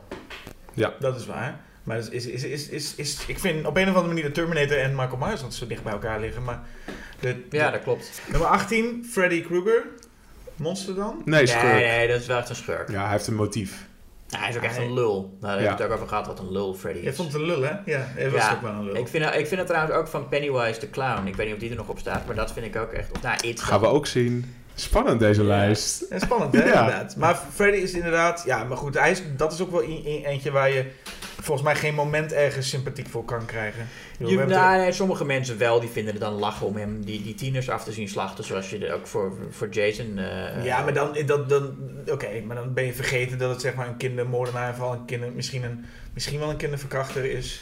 Dan, hè, dan Ja, maar ja, weet je, het is niet voor niks dat Freddy ook eh, novelty rapnummers heeft opgenomen. Dat is ook wel omdat mensen hem een toffe gast vinden. Ja. Ik, Ja. ik Het heb dat nooit geliefde echt schurk. gevonden. geliefde schurk, maar sympathiek. Nee, sympathiek is... Nee, hij heeft, hij heeft natuurlijk niks van sympathie. Het is wel bijzonder inderdaad wat je zegt. Ik denk dat we nu niet meer in dit tijdperk een, eh, een, een, een pedofiel als held kunnen zien. toch? Dat doen we toch een beetje met Freddy Krueger. Dat is gewoon politieke correctheid die te Ja. ver is gegaan. Dat Ja. wij niet meer een pedofiel Nee, dat- als held kunnen zien. Ja. Nummer 17, Agent Smith, The Matrix. Ja, dat vind ik ook heel leuk. Heel leuke rol van Hugo Weaving.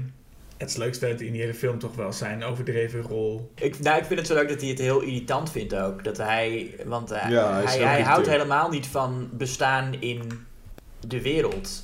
Nee, Maar hij, hij moet dat doen omdat die rebellen allemaal, allemaal de, de boel zitten vers- verstoren. Maar eigenlijk zou hij het liefste daar, daar, helemaal niet daar zijn. En helemaal niet een, een, als, zich als mens voordoen. ja. Ehm, dus dat, hij haat zijn bestaan. En daarom haat hij ook nog meer de mensen die hem dwingen op die manier te bestaan. Ja. Het, is wel, het is wel duidelijk dat altijd als je dan, in elke film natuurlijk, een zwarte auto en er komt een man met een zwart pak en een zonnebril, ook al is het s'nachts, een zonnebril, dat zie je zoveel. Ja. Dat, het allemaal, dat zijn dan de, of in ieder geval de Het is wel de slechterikken. schurk. Of de, of de FBI, die, en dat zijn vaak dan ook een soort slechterik of een soort schurk, of in ieder geval niet sympathiek. Want die Ja. staan altijd de, de normale politieman, de leuke politieman in de weg. Ja. Nou, Norman Bates. Ja. Een goede schurk. Hij is een beetje, ook een beetje een slachtoffer. Toch? Ja, Van zijn ja, moeder. zeker. Ja, Ja. toch? Ja, Ja. Van, en van zijn eigen waanideeën Ja. daarover. Ja. Ja. Ik heb de sequels nooit gezien. Nee, ik ook nog. niet. Ik weet niet in hoeverre hij daar... Wel minder een schurk. Hij heeft minder een vooropgezet plan, denk ik. Psycho 2 is eh, heel goed. Die moet je ook zien. De rest eh, weet ik niet, maar Maar ik vraag me 2 eens is, af of eh, hij daar dan meer, omdat dat krijg je vaak met sequels, dan heb je de Mm. eerste film nog een beetje, maar of hij daarna ook. Het is in het geval van deel 2 een beetje een spoiler om dat eh Oh, eh, dat, dan, gaan we, dan gaan we verder niks eh, zeggen. Dan hebben we een schurk die eh, binnenkort eh, terug gaat keren. Eh, Palpatine. Maar dat is de, uit de, de, de, de, de, de eerste, episode 1. Nee, nee, nee het is, het is eh, Palpatine uit, uit de eh, Return of the Jedi. Dus hij, die, Oh, dat ja. blijkt eigenlijk degene zijn die alles onder, alles onder controle heeft. En echt die super... En hij zit inderdaad... Hij is echt de baas van Darth Vader. Hij is echt de baas. Ah, ja, ja, ja. Maar dit, dit- eh, ik vind wat ik... Nou, dat is wel, ik bedoel, Star Wars bestaat ook voornamelijk uit schurken en uit helden. Toch? Ik bedoel, dat zijn wel Dat is- allemaal mensen met vooropgezette plannen. Ja, volgens mij als je geen, als je geen held bent, ben je een schurk. Het is volgens mij, dat is in Star Wars, toch? Ja, Je bent echt, en dan ben je ook gewoon echt meteen super evil. ja. Dat is bij James Bond. Dat zijn van die franchises waarbij dat alleen maar, waarbij het zo zwart-wit kan zijn. Ja, Omdat die wereld al heel erg rijk is. ja er zit, maar ze zijn er nu in deze films een beetje. In de nieuwe films zijn ze een beetje daarmee aan het spelen, toch? Dat je in die Nou. oude films had je volgens mij heel erg van... Jij bent super goed en jij bent super slecht. Ja. En in die nieuwe films zijn ze toch een beetje aan het proberen van... Hmm, misschien... Wat gaat zij nou ook naar de dark side? Is dat nu een beetje waar de trailers naar hinten? Ja, daar hinten de trailers naar. Daisy, en Daisy? juist omdat ze naar Daisy Ridley. Daisy Ridley, ja, dat Ja. die toch misschien naar de dark side gaat. Maar ik vind doordat ze het zo, doordat ze dat zo in de trailer laten zien, denk ik niet dat het gaat Nee. gebeuren. Dat denk ik ook niet. Maar het zou wel interessant zijn. Dat zou leuk zijn. The Sheriff of Nottingham. Oh ja, nou, die, ja, dat is eh, die Robin Hood met eh, Ik Kevin zie- Costner. Ik zie eh, Alan Rickman. Ja, ik zag hem ook al op het plaatje staan. Ehm, ik weet niet of Alan Rickman de beste sheriff of Nottingham is eigenlijk. Ik Nee. ben een liefhebber van eh, eh, eh, The Adventures of Robin Hood met Errol Flynn. Maar daarin is, niet, niet, is eigenlijk Sir Guy de, de, de hoofdschurk. En dat is Basil Rathbone. Die is wel heel leuk. Ehm, als Robin Hood tegenstander, nou, Alan, ja, Alan Rickman als de sheriff is wel, hij is wel in elk geval het beste in die film. Hij is wel hetgene wat die film nog enigszins eh, vermakelijk maakt. Maar is het een goede schurk? Is een goede... Ja, natuurlijk is het een, een goede schurk. Ik, ik heb de film niet gezien. Dus ik weet niet zo goed wat zijn... Nou, hij is de sheriff, dus hij, hij is tegen Oh, dat, Robin klinkt, dat klinkt dan niet meteen als, dat klinkt meteen Nee. niet als een schurk dan. Nee, dat klinkt niet als een schurk. Maar hij is, hij is tegen Robin Hood. En dan ben je gewoon een Want, schurk. want Robin Hood, je weet, Is toch- je, weet, je wie Robin Hood is? Robin Hood die steelt van de rijken Ja, en, en geeft aan de armen. ja. Maar hij steelt, en ik bedoel, je hebt een hoofdpersonage dat steelt en je hebt een, een, een sheriff. Als ik dat zo hoor, denk ik, nou dan weet ik nog niet wie de schurk is en wie de held. Ja. Ja, maar de- in het geval van Alan Rickman is het wel duidelijk dat hij de schurk is, ook om andere redenen dan, eh, dan eh, zijn eh, antagonisme tegenover Robin Hood. Zit hij aan kinderen? Nee, dat Oh, niet. dat niet. Maar hij, zit wel, hij wil wel iemand verkrachten en hij ja. is gewoon ja, een nare man. Nare man, vind ik niet Er leuk. zit er weinig goeds in. Oké, de volgende is misschien wel een hele interessante. Nurse Ratchet. One Flew Over Cuckoo's Ja, Nest. Oh, ik ja. had dus gehoord hoe, hoe erg zij was voordat ik die film zag. En toen keek ik die film en dacht ik, dat valt toch wel mee? Ik bedoel, ze doet Eh. dingen die je niet... Ze, ze is best erg, maar ik vond er geen... Ik, ik- je had ook wel... Ik, ik had ook wel echt dat ik dacht van ja, maar ja, je, je, je zit daar op die afdeling en Jack Nicholson komt opeens de boel verstoren en je wil gewoon je werk kunnen doen. En natuurlijk doet ze niet dingen die, die je nu nog zou doen in de, in de, in de psychiatrie. En, Nee. en toen was het eh, was hopelijk ook... eh, nou, toen, toen kon het natuurlijk ook al niet. Nee. Maar eh, ik, ik snap wel waar ze vandaan komt. Ik, ik vind ook niet per se een schurk. Nee. Ik heb dat dus, wat, dit gevoel heb ik dus heel veel bij als je horrorfilms of familiefilms van vroeger terug gaat kijken. Waarbij ik altijd dacht, oh, die ouders zijn allemaal vervelende mensen, zitten de hoofdpersonages maar tegen te werken. Nu En dat je nu kijkt en ja. je denkt, ah, ik snap het wel. Ja. Ja. sluit die kinderen op, straf ze nog harder en dan, dan denk je, oh, oké. dus, dus het valt allemaal wel... Misschien zijn er op een gegeven moment de kinderen, zoals, eh hoe heet dat, Ferris Bueller? Ja. Dat je eigenlijk denkt van wat een vervelend klote joch is dat. Terwijl vroeger was het geweldig. En nu Ja. denk je, oh, die moet een draai om de oren hebben Ja. zeg. Ja, goede En, schurk. en zul je dus wel de pedofiel als de held zien? Dit wordt een hele politiek incorrecte aflevering. Volgende! We gaan even wat Nee, simpeler. maar ik bedoel omdat... Jeffrey... eh, Je- ja, nee, Jeffrey Jones. mensen denken van, hè, je wil, wil je dat Ferris Bueller verkracht wordt? Nee, omdat Jeffrey Jones, die, de, die het schoolhoofd speelt, eh, allemaal kinderporno. ik snap eh, het.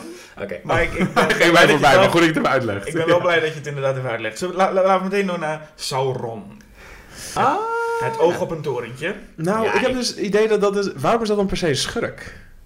Als in, heeft hij ja, wel een plan die... re- Ja, oké, ja, het is vroeger die ring... eh, ja, maar goed, je ziet hem eigenlijk niet zozeer... Je ziet hem gewoon... Ja, ook Ja, je een ziet beetje wel dat meer oog als- op die berg, ja. Ja, Ja, maar- meer maar- als natuurkracht. Hij was vroeger natuurlijk... Een, maar hij wil eh, meer de aarde overnemen, toch? ja. Maar weten we wat hij daarmee gaat doen? Misschien wil hij wel een heel goed, weet je wel, een treinrails aanleggen en helemaal mooie Ja. infrastructuur en weet ik wat, werkgelegenheid. Ik denk dat ook, dat Sauron dat wilde. Misschien, Ja. Ah. Misschien heeft hij het wel niet zo slecht. Ik weet niet hoe de, de, de, de, de orks in, in Mordor... Ze zien er allemaal heel erg uit. En je ziet ook heel duidelijk de Shire is mooi groen. En Mm. waar hij woont is het allemaal donker en vuur. Ja, maar misschien is hij ook wel eens toe aan gewoon een, le- een leuk optrekje. Ja, In de Shire. Ja, ja. Ik vind eigenlijk in Lord of the Rings Saruman eh, een veel logischer keuze als schurk. Ja vind ik ook. Eh, omdat dat gewoon echt, ja, En interessanter ook. ik weet niet of hij interessanter is, maar het is Volgens wel... Sauron was zo'n type gewoon grote ridder met een... Gewoon boosaardige ridder. En ik vind Sauron... Saruman is wel... Tovenaar, S- Saruman. Nee, oh, ja, oh, eh, Sauron, ja. ik vind ja. interessanter omdat het toch een, een, een beetje iemand die wankelt en Mm. kiest. Nou ja, ik weet niet. En dan hebben we ook Christopher Lee meteen erbij, wat natuurlijk ook een, een schurkenacteur is die eh, genoemd moet worden. Als je het over schurken hebt. Dat is een hele goede schurkenacteur, inderdaad. Ja. Zeker, zeker. De volgende is dan twijfelachtig, ook uit Lord of the Rings, is Gollum. Ja, vind ik geen schurk. Nee, vind ik ook meer een Nee. slachtoffer. Overslaan. Nou ja, dus Smeagol is een, is, een, is, een, is een slachtoffer. Gollum is... Ja, maar dat is, dat is net als de Black Swan, dat zou, zij is ook geen schurk. Nou, misschien komt hij nog. Oh, Oké, dit is al waarschijnlijk een monster, die alien. Dus dan hebben we het over de Ja, vind ik, vind ik ook geen Oké, schurk. dat is niet echt een schurk. Voldemort. Ja, Ja. eh, natuurlijk Dat is wel. wel een die overduidelijke schurk, toch? die hebben Ja. een goed eh, een schurkendoel. We zijn nu vooral in het lijstje aan het kijken of we, wij vinden dat het klopt dat ze in dat lijstje moeten staan. Ja. Ja. Maar Voldemort, dat valt niet, niet echt op te kennen. Dat is echt Nee. een typisch Dit, ook hoor. een, dit heeft een plan. Nee, kijken we nu, we zitten nu in de top 10. Misschien ook maar even benoemen, vinden we ook dat het terecht dat hij zo in de top 10. Eigenlijk, dus de top 10 schurken. Voldemort? Nee, vind ik niet. Ik vind het geen... eh, ook omdat het niet zo'n originele schurk is. Nee. Ik bedoel, het is, Nee. het is, een, het is wel vermakelijk en, en, eh, en eh, Ray Fiennes speelt hem eh, heel goed. Ja. Maar om nou te zeggen, dat is echt zo'n iconische schurk. Ik bedoel, ja. Ik, ook ik ben, ben benieuwd wie er, wie er, wie er nog meer in staan. ja, we gaan door, we gaan door. Rustig, rustig. Daar komt hij. En Anton Chirurg. No Country for Old Men. Een goede schurk, absoluut. Dat is wel echt een goede schurk. Ja. En iemand met principes. Dat zie je ook. Dat is, je hebt heel opportunistische schurken. Zoals Hans Landa. Misschien komen die zo ook nog tegen. Maar je hebt ook, zoals hij, heeft, heeft echt principes. Hij heeft ook, als hij besloten heeft iemand te vermoorden, dan gaat hij dat gewoon doen. Ook als hij er zelf eigenlijk ge- niks meer uithaalt. Ja, Ja. ja. En, spoiler, maar een, een film waarin de schurk gewoon niet verslagen wordt of iets dergelijks aan het einde. Nee. Wat ook wel eens fijn is. Dus, eh, nee, nee, hebt nog steeds scène met het muntje. Ja, het is een hele goede scène, hè? Ja, Ja, dan zie je hem wel een- op zijn schurken best. Ja. En hij heeft wel iets menselijks, maar heel weinig. Maar hij Heel heeft wel iets Ja, da- door zo'n scène ook. ja. Mhm. Kylo Ren, ik snap niet dat hij op 7 staat, sorry. Het is echt wel... Oké, hoog. hoge notering, maar vind ik een goede schurk. Ook iemand die ehm, begrijpelijk is. Hij is een, een, een soort, eh, ja, met zijn emoties in de knoop. Hij denkt dat hij ehm, echt een soort eh, stoere rationaliteit heeft ook. Terwijl hij eigenlijk heel emotioneel reageert overal op. Mhm. hij, hij kijkt natuurlijk heel erg op tegen Darth Vader. En eh, nou, zegt, ik, ik vond het echt een goede keuze om hem een fanboy te maken. Ja, het is eigenlijk wat we net al zeiden, hè? dat Ja. Star Wars normaal, of de oude vooral, heel erg goed, kamp goed en kamp slecht zijn. En ze proberen in deze nieuwe trilogie iets meer... Kleur Het te midden op te zoeken. personage. Ja, dus Ja. dat... eh, we, we- maar goed, Kylo Ren kunnen we nog niet helemaal beoordelen, omdat er natuurlijk nog een film met Kylo Ren komt. hey, we weten niet. Misschien eh, wordt hij wel eh, light side en, eh, en Ray wel dark side. Ja, misschien was het schaapje altijd, het is bad guy. Hey. Hey. Hans Landa, je noemde hem al even. Oh ja, Hans is Landa hij. is nummer Ja, 6. hele goede schurk. Een van de beste. geweldig. Ja, toch? Ja. Nazi's zijn altijd gewoon schurken. Dat, is gewoon, eh, dat kun je volgens mij... Dat is gewoon een feit, toch? Patrick Stewart in Dat, Green Room. ik hoop het wel. En, Patrick Stewart in Green Room is ook een hele goede, ja, trouwens. maar Ja. het leuke aan Hans Landa, daar hebben we het in de Tarantino-aflevering ook wel over gehad, dat hij eh, echt heel opportunistisch is en ehm, ja, ideologisch niet zoveel heeft met nazi-dingen. Hij, hij kon daar werk krijgen en eh, is dat toen gaan doen. Maar hij, nee, hij gelooft niet in, hij, hij, staat, hij gelooft helemaal niet in, het, in de ideeën van Hitler. Nee. Want uiteindelijk eh, la- eh, werkt hij zelf mee aan het einde van de oorlog en moet er een compromis met hem gesloten worden, eh, waardoor het, de film een, min of meer een happy end krijgt. Hm. Ehm, waar, en het leuke is dan dat Tarantino dan aan het einde zegt, ja, maar hij, hij blijft wel een nazi, want het feit dat hij er niet echt in gelooft, maakt nog niet, eh, maakt Nee. nog niet ongedaan dat hij er wel aan heeft meegewerkt. En dan ja, Ja, precies. verdient hij alsnog het hakenkruis in zijn voorhoofd. Nou, wel, wel terecht ook dat hij wel hoog komt, denk Ja. ik. Gewoon, al is het alleen al door de vertolking. Ja. Een heel goeie. We zijn bij de top 5, jongens. Hmm. Hannibal Lecter. ja, dan vind ik dus eigenlijk Buffalo Bill een betere schurk. In die er film. Ja, hangt vanaf welke film ook. Ja, want inderdaad, want hij, in, in Sound of the Lambs is hij echt een, meer een mentor dan een schurk. Ja, Heeft meer een mentorrol. niet de... de En in Hannibal is hij meer de schurk, maar ja, dat- daar is hij ook veel minder goed. Dus Anthony Hopkins Ja. speelt hem ook veel eh, grotesker. En ja, nee, daar zou ik is, niet op baseren. eh, ik zou het bijna gewoon dan baseren op Silence of the Lambs, omdat die en, andere... nou, ik vind eigenlijk de engste Hannibal zit in Manhunter, maar daar is het helemaal niet, niet Brian echt een Cox. schurk. Maar Brian Ja. Cox vind ik nog steeds, eh, omdat hij het ook net een tikje realistischer speelt dan Hopkins. Ja, nou ja. Ehm, en, en, ja, en, en, wat, en wat normaler ook. Hij, hij ligt gewoon lekker op zijn bedje in die cel en gewoon rustig met die man te praten. Maakt hem toch nog griezeliger dan Anthony Hopkins, die dan. Ja, ook heel mooi hoor, maar dat hij dan zo stil in het midden van zijn cel staat te wachten op Starling. Ja, precies. Ja, het klinkt misschien stom, maar ik bedoel... Oké, Anthony of eh, Hannibal Lecter is niet de schurk van Silence of the Lambs. Maar Nee, het nee, is wel een schurk, vind ik. Het is niet de schurk van het verhaal, maar hij is wel gewoon een schurk. Ja, maar hij is wel een mens. sch- Maar Als hij daarna aan het eind... Als hij, aan het hij is einde wel een mentor ver- ver- verkleed als schurk, vind ik nog steeds. Ja, want als hij aan het einde vrijkomt, is het nou niet dat je daarbij echt het gevoel hebt van... Ah, fijn dat hij ook even weer vrij is. Nee, oké, dat is waar, ja, ja. Eh, nummer 4. Hans Gruber. Weer Alan Rickman. Ja, weer Alan Rickman. Ook een hele goede schurk. Ja, ja lekker, lekker Duits accent. Wat, wel raar, wat ik altijd raar vind aan Hans Gruber is dat hij op een gegeven moment doet hij een Amerikaans accent. Dat goed genoeg is om Bruce Willis in elk geval voor de gek te houden. Ja. Maar dan denk ik van ja, maar waarom praat je dan normaal met zo'n zwaar Duits accent als je ook min of meer accentloos Engels kan praten? Goeie vraag. Nou goed, dit heb ik me bij heel Chernobyl afgevraagd. Waarom praat iedereen met een Brits accent? Dus ik bedoel, dit zijn allemaal rare keuzes die regisseurs maken op een gegeven moment om... Nou ja, goed, Ja, nou, het, is oké. natuurlijk, het, is een beetje, het is een beetje een cinema sins-achtige eh, klacht. Nee, Dit en als je ook- doet natuurlijk helemaal niks af aan... aan Nee, maar ook en als je een slechterik wil neerzetten, geef hem een beetje een Duits accent. Ja, nee, werkt, precies, Werkt dat- ook wel dat lekker, toch? Ja, dat is wel waar, ja. Drie, ik snap het niet helemaal, maar nummer 3, Loki. Uit de Marvel films. oh nee. Nee. Ik bedoel, dat, nee, dat vind Ik weet dat eh, er veel over te doen is, dat, maar volgens mij is dat puur door de armoede van alle andere Marvel villains, dat ze dan Loki bekronen als soort van Ja. geweldig. Maar ik heb niks met Loki, Nee, ik niet. eigenlijk. Nee. gehad. Nee, dus, nee, niet dus. Het is een Nee, schurk nee, daar nee, trouwens, dat door. staat wel. Ja, Maar oké, de nummer twee, The Joker. Ik zie Hebben we al eh, gezegd, Heath ja. Ledger, dus Dark We Knight. zien- een van, de, Ledger? een van de opperschurken toch wel. Maar in principe gewoon, ja, of gewoon The Joker in het algemeen, ja.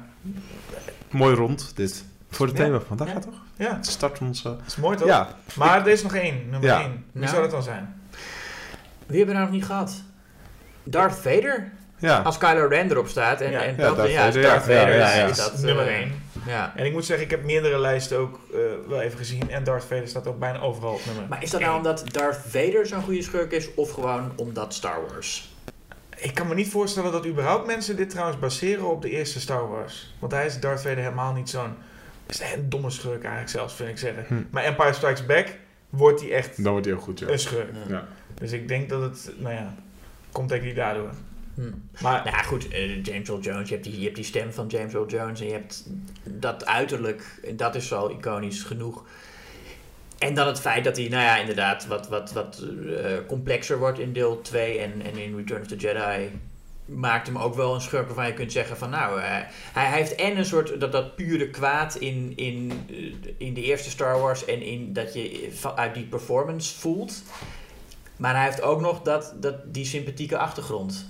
ja, Hij heeft een beetje, een beetje van, hij, hij heeft allebei. ja. Ik, weet, ik weet niet of ik het de beste schurk vind, maar hij heeft wel alles mee wat een goede schurk eigenlijk moet hebben. Gewoon iconische uit, uitstraling en die stem inderdaad. Als je de beelden hebt gezien van eh, David Prowse, de echte acteur zijn stem, dan zie je ook Ja. meteen wat een stem doet. Want dan denk je Ja. meteen wat een lulletje is dit. En, eh, en natuurlijk zijn eigen theme. Dat werkt ook mee als schurk, Ja. als je eigen theme hebt. ja, zeker. En iemand die ons daar veel meer over kan vertellen is denk ik eh, Erik. Kom er maar in, Erik.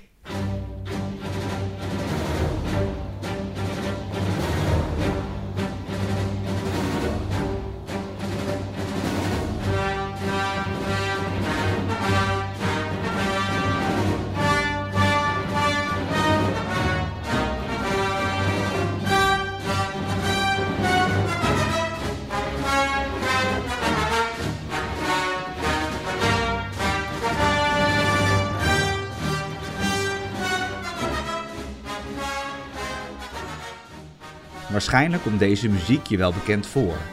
Het is de Imperial March of Darth Vader's theme uit de Star Wars films.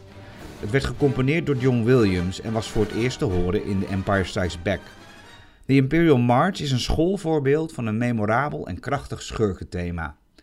Het thema representeert zowel het autoritaire en militaristische keizerrijk als zijn belangrijkste vertegenwoordiger, Darth Vader. De muziek straalt kracht en agressie uit, maar ook orde en controle. Williams baseerde het thema op twee bekende muziekstukken: de begrafenismars van Chopin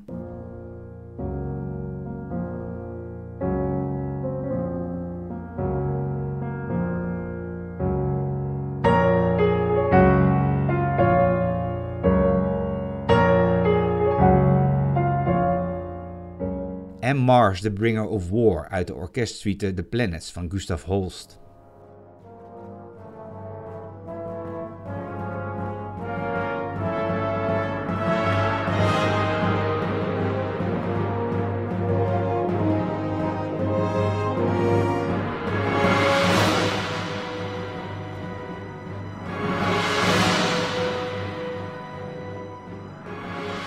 Imperial March is niet alleen te horen in Empire en Return of the Jedi, maar keerde ook terug in de prequel-films. Williams verwerkte bijvoorbeeld op subtiele wijze delen van het thema in de muziek voor Anakin Skywalker, als een soort vooruitwijzing naar de schurk die Anakin uiteindelijk zal worden.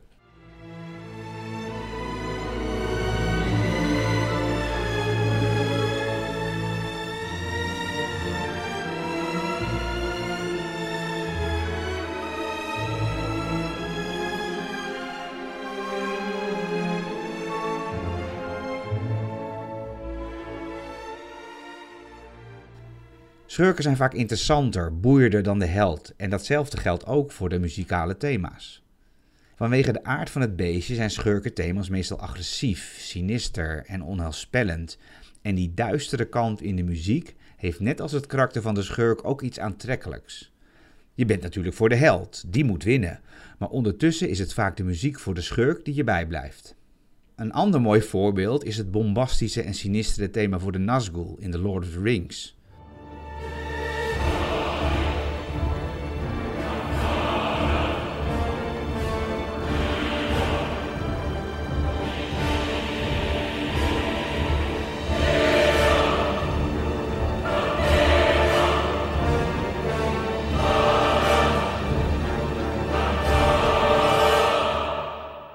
Of het meer subtiele en melancholische thema voor Killmonger in The Black Panther.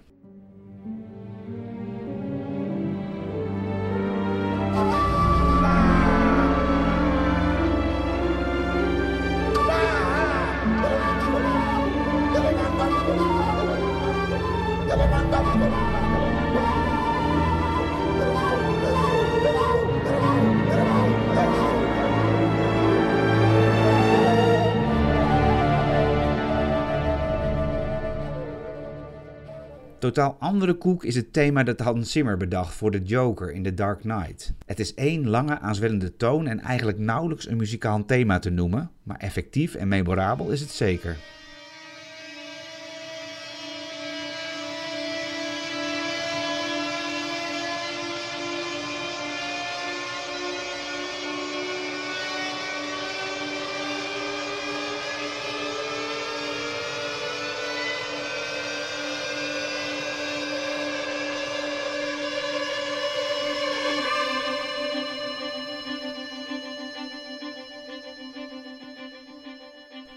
Dat een sterk thema voor de schurk minstens zo belangrijk is als een thema voor de held, wist men ruim 100 jaar geleden overigens ook al.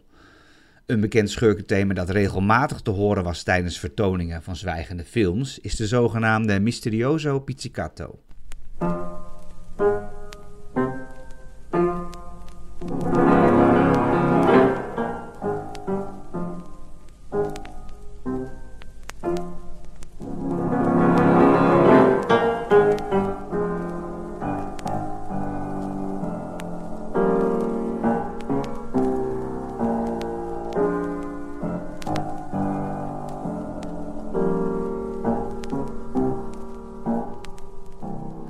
Muziekstuk werd voor het eerst gepubliceerd in het boek The Remick Folio of Moving Picture Music, Volume 1.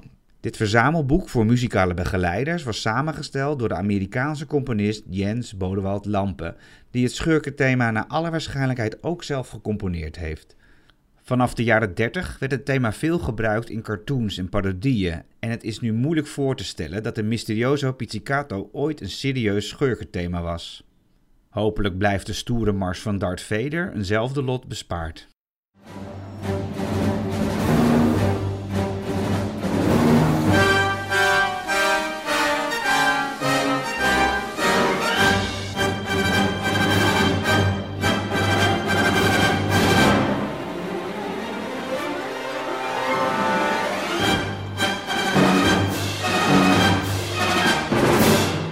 Dankjewel Erik. Nou, gaan we nou eens even vooruitblikken. Maar waar kijken we nou zoal naar uit? Julius, heb jij, heb jij iets waarvan je zegt, ik kijk hier naar uit? Eh, ja, Knives Out. Maar is Knives Out al oud? Als je... Nee, Sorry, ja, het is wel eh, heel makkelijk. hè? ehm, nee, volgens mij... eh, eh, nee, die komt in november. Oké. In een, ja, daar komt die. ja. Dus die is er nog niet. Eh, ehm, Knives Out van Ryan Johnson. eh, wat ik een hele leuke regisseur vind. Van eh, The Last Jedi en eh, Looper. En een aantal van de beste Breaking Bad afleveringen heeft hij ook gemaakt. En Brick, die leuke high school noir. Oh ja. Ehm, en Brother Bloom heb ik niet gezien. Die schijnt wat minder goed te zijn, maar daar ben ik ook wel benieuwd naar. Nou ja, goed, Knives Out. Het is van Ryan Johnson, dat is al een pluspunt. En, en het is een detective verhaal, een moordmysterie. Waar ik erg van hou en wat je eigenlijk heel weinig nog ziet. Je had een eh, tijdje geleden die Kenneth Branagh Murder on the Orient Express. Die Ja, ik oh eh, niet heel geslaagd vond, maar wel aardig. Mhm. Maar ik verwacht eh, dat Knives Out, hij, hij is ook heel goed ontvangen. Hij heeft, op Amerikaans, of hij heeft in Amerika al op een festival gedraaid. Was het die met een hele flinke sterrencast? Er zit, ja, er zit een enorme, ja, wie zit er niet in, zou je willen zeggen. Tony Collette zit erin. Eh, Chris Evans, eh, eh, Michael Shannon, ehm, Ricky Lindholm. Wie? Ricky Lindholm van Garfunkel en Oates. Nou, ja, kijk even naar Tim of die... Ik, ik, nee, ik, ik denk Ja, dat nou, Tony Collette het heeft gedaan. Ik zeg, ik zeg het gewoon nu alvast, jongens. Tony Collette heeft het gedaan. Oké. Nee, maar ik weet er verder eh, zo min mogelijk van. En volgens mij is dat ook wel verstandig als je bij, bij een moordmysterie... dat je er van, van tevoren zo min mogelijk over opzoekt. Is het een beetje, een beetje luchtig, à la Clue? Ja. Ja, ik heb de hij- tra- hebben jullie de trailer allebei niet gezien? Nee, ik heb het zo Oké, ja, ik heb het wel gezien. Het is een beetje clue-achtig. Het is ja. een beetje Clue. Ja. Ah. Maar Clue was echt een heel malle comedy. En dit is wel, volgens mij, een, een moordmysterie met humor. Maar Clue was wel een hele leuke, malle comedy. Het is een beetje dysfunctional family goes who done it. Dat is het een beetje. Ja. Het is een beetje alsof je Little Miss Sunshine neemt, maar dan een who done it ervan maakt. Zo, wacht even. Ja, oké. Daniel Craig zit erin. Gaat Ja, ik, ik, met ik, de had- ik ik hem nog niet genoemd. Maar Daniel Craig. Ja, het leek mij ook wel inderdaad interessant. Maar ik weet niet zo goed waarom. Wat het is. Ik denk dat je bij Who Done It altijd iets anders moet brengen, wat gewoon ook sterker aan is. En dat, dat mist dan bijvoorbeeld zo'n Murder on the, on the Orient Express. Het Ja. moet ook grappig zijn, of het moet ook eng zijn. Er moet iets zijn wat het soort van combinatie is. Je kan ook, je kan zo'n film denk ik niet alleen maar maken puur op de spanning van wie heeft het gedaan. Nou, nee, niet, niet per se wie heeft het gedaan, maar ook eh, waarom is belangrijk en, en hoe je erachter komt. Ik bedoel, Ja. de- ik, ik vind een van de beste eh, detective-series aller tijden, misschien wel de beste, is Columbo met Peter Falk. Mhm. Waarin je altijd, aan het begin zie je de moord al gepleegd worden, je weet wie het gedaan heeft. Ja.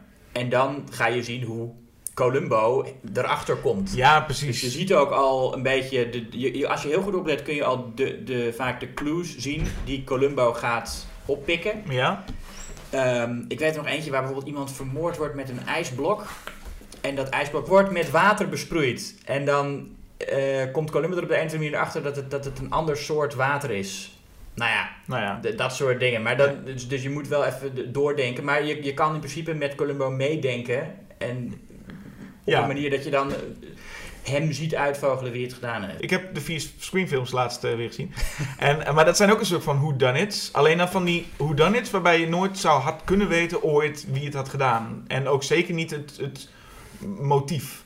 Dat voelt een beetje als Scooby-Doo, weet je wel? Waar je aan het einde Ja. is van, jij bent de moordenaar en ik, de reden is iets wat je helemaal nooit had kunnen weten. En Ja. het is wel fijn als je een beetje kan meedenken en ook had kunnen denken, oh, ik had het ook kunnen weten. Dus dat zou wel fijn zijn Mhm. aan een whodunit. Dat je op zijn minst, nou ja, niet dat ineens een personage uitkomt die je nooit eerder had gezien en zei, nee, het was ik. Nee, dat je kunt mee, dat is het belangrijke. Het moet, het moet ook een soort puzzel zijn. En ik vind het ook wel fijn als dat echt zo is. Bijvoorbeeld bij, bij eh, Sherlock, die BBC-serie, hadden ze dat in het begin een beetje, maar op een gegeven moment gingen ze te ver in dat.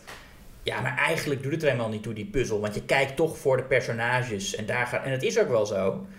Maar Die puzzel is ook uiteindelijk, ja, je hebt uiteindelijk toch ook die puzzel nodig. Ja. Waar ik naar uitkijk is eh, Little Monsters. Heeft iemand anders dat ook? Het gevoel dat uit... Julius, kijk je ook uit naar Little Monsters? Ik, jullie is pizza, is dat stikken pizza. Ik ben een beetje, eh, altijd een beetje sceptisch met zombiefilms. Dus dat is mijn, eh, Ja. mijn, dat is mijn reactie. En Lupita Nyong'o voelt als een stap terug naar As. Ah, Nee, sorry, ik ben nu al helemaal voor je aan het verpesten. nee, Waarom kijk je er zo erg naar uit, Jasper? Nee, je mag dat zeggen. Je mag dat zeggen. En ik denk dat ik hetzelfde had gehad als het een gewone zombiefilm was. Maar dat het een zombie comedy is, maakt me altijd wel ietsjes... En het is niet dat we een tekort hebben aan zombie eh, comedies. Ik bedoel, dit jaar was nog eh, eh, The Dead Don't Die van Jim Jarmusch. En binnenkort krijgen we Zombieland 2. Dus En One Cut of the Dead. Kijk, dus Eh. de- we hebben genoeg... eh, eh, wat genoeg Dead Don't Die vond ik een stuk minder. die heb ik ook nog steeds dan niet gezien. Maar gewoon, ja, Jim Jarmusch heeft een keer Dawn of the Dead gezien en denkt, ik, dit, dit kan ik ook, maar hij kan het niet. nou, Maar ik begrijp, ik weet nu pas wat je bedoelt. Ik weet nu pas dat je die film met Lupita Nyong'o bedoelt. Want toen je voor het eerst zei Little Monsters, dacht ik dat er een remake kwam. met die film van Fred Savage? Ja, van, die film. dacht ik, oh, gaan Mandel. we die ook al remaken? Nou, daar zijn mensen ook nostalgisch voor. Ik dacht dat je het daarover ging hebben. Maar, maar ik was helemaal vergeten dat eh, Little Monsters ook een, een zombie-comedy is met Het is, ook een. Ja, het is ook een film met Fred Savage uit 1989, geloof ik. Ja, heeft- daar heeft niks- als een, als een monster dat eh, onder zijn bed woont, geloof ik. Ja, maar daar heeft het niks mee te maken. Want Lupita Nyong'o die eh, krijgt zombie kinderen achter zich aan. Eh, ik weet niet eens wat zombie kinderen zijn. Oh. Zij is een een soort Nee, van, ze is- ze is een lerares. Ze is een, een juf en ze moet die klas eh, naar de veiligheid zien te brengen. Ja, en de trailer begint ook gewoon meteen met een, met een, met een, eh, een man die ook heel treffend zegt van eh, it's zombies again. Dus dat, dat voelt wel ergens van ja, zo voelt iedereen zich volgens mij ook wel van ja, dat Mm. weten we nu wel. Ehm, en dan zie je meteen dat er een knipoog is, want dan vraagt een personage van ja, eh, zijn, het, zijn, zijn het snelle zombies of trage zombies? Dus dan voel je al van Ah, oké, ja. dit is zo'n film met, met een knipoog. Maar ik vond de trailer verder gewoon sympathiek. Ik vond de, de hele leuke poster. Eh, en, en ja, verder eigenlijk niet heel veel. Dat- Maar ik, ik, ik denk, nou, het lijkt me wel een leuke film. En hij draait in de, in de Halloween Horror Show. Die de nacht eh, Halloween zit hij in ieder geval tussen. Dus ik dacht, nou ik, ik hoop die mee te kunnen pakken. En dat, anders ga ik hem op een andere manier zien. Erik van der Woude vond hem heel goed van, eh, van ons tijdschrift. Eh, Ja. Dus dat eh, spreekt alvast voor die film. Ja, dus, maar ik verwacht niks baanbrekends. Maar ik verwacht wel gewoon iets leuks. Dat, dat, dat- Ja, dat- ik ook. dat- Gaat Lupita nog een Oscar-nominatie krijgen dit jaar? Voor mij zou ze zeker wel mogen. Maar ik weet niet of, Ja. of ze het gaat krijgen. Is altijd weer zo'n zo'n ding van, ja, gaan, gaan die lui hem geven? Ja, dat... dat, Ik dat vind Ja. ook niet dat je de Oscars zoveel... eh, eh, Waarde moet geven. Nee, precies. Dat, ja, ik bedoel, het is een heel goede rol. En of ze, ja, een Oscar, hebben het over eh, nu, hè? Niet ja, over- Nee, nee, precies over As. eh, ja, nee, ik, vind het, ik, vond het, ik vind het een van de beste eh, eh, rollen die ik dit jaar gezien heb. Ja, Maar ja, Tony Collette heeft er ook niks gekregen voor Nee, Hereditary. ook Nou, onterecht. ja, precies. Dus laten we, laten we zeggen dat de Oscars, hè, wat zijn de Oscars nou? Ja. hm. Voor ons eh, mag ze voor Us sowieso een grote prijs krijgen. En misschien voor Little Monsters ook wel. ja. Het is, Ja. niet, het is niet makkelijk om in een, in een, in een zombie-comedy te spelen. Maar ik heb dus Nee, het gevoel ik dat... vind het juist wel leuk dat ze, dat, dat ze nu, eh, nou ja, nadat ze al een Oscar heeft gewonnen voor 12 Years a Slave, als ik me niet vergis, Ja. Mhm. ehm, dat ze nu ook allemaal genre dingen gaat doen. Ik vond het wel gaaf dat ze twee horrorfilms in een jaar... eh, Ja, dat vind ik eigenlijk wel tof, ja. ja ik wilde nog wel zeggen is dat eh, het voelt juist alsof we wel weer klaar zijn voor een enge zombiefilm. En daarmee bedoel ik dus wel snelle zombies. En ook wel 20 Days Later, rack-achtige ehm, stijl. Ik vond The Girl with All the Gifts.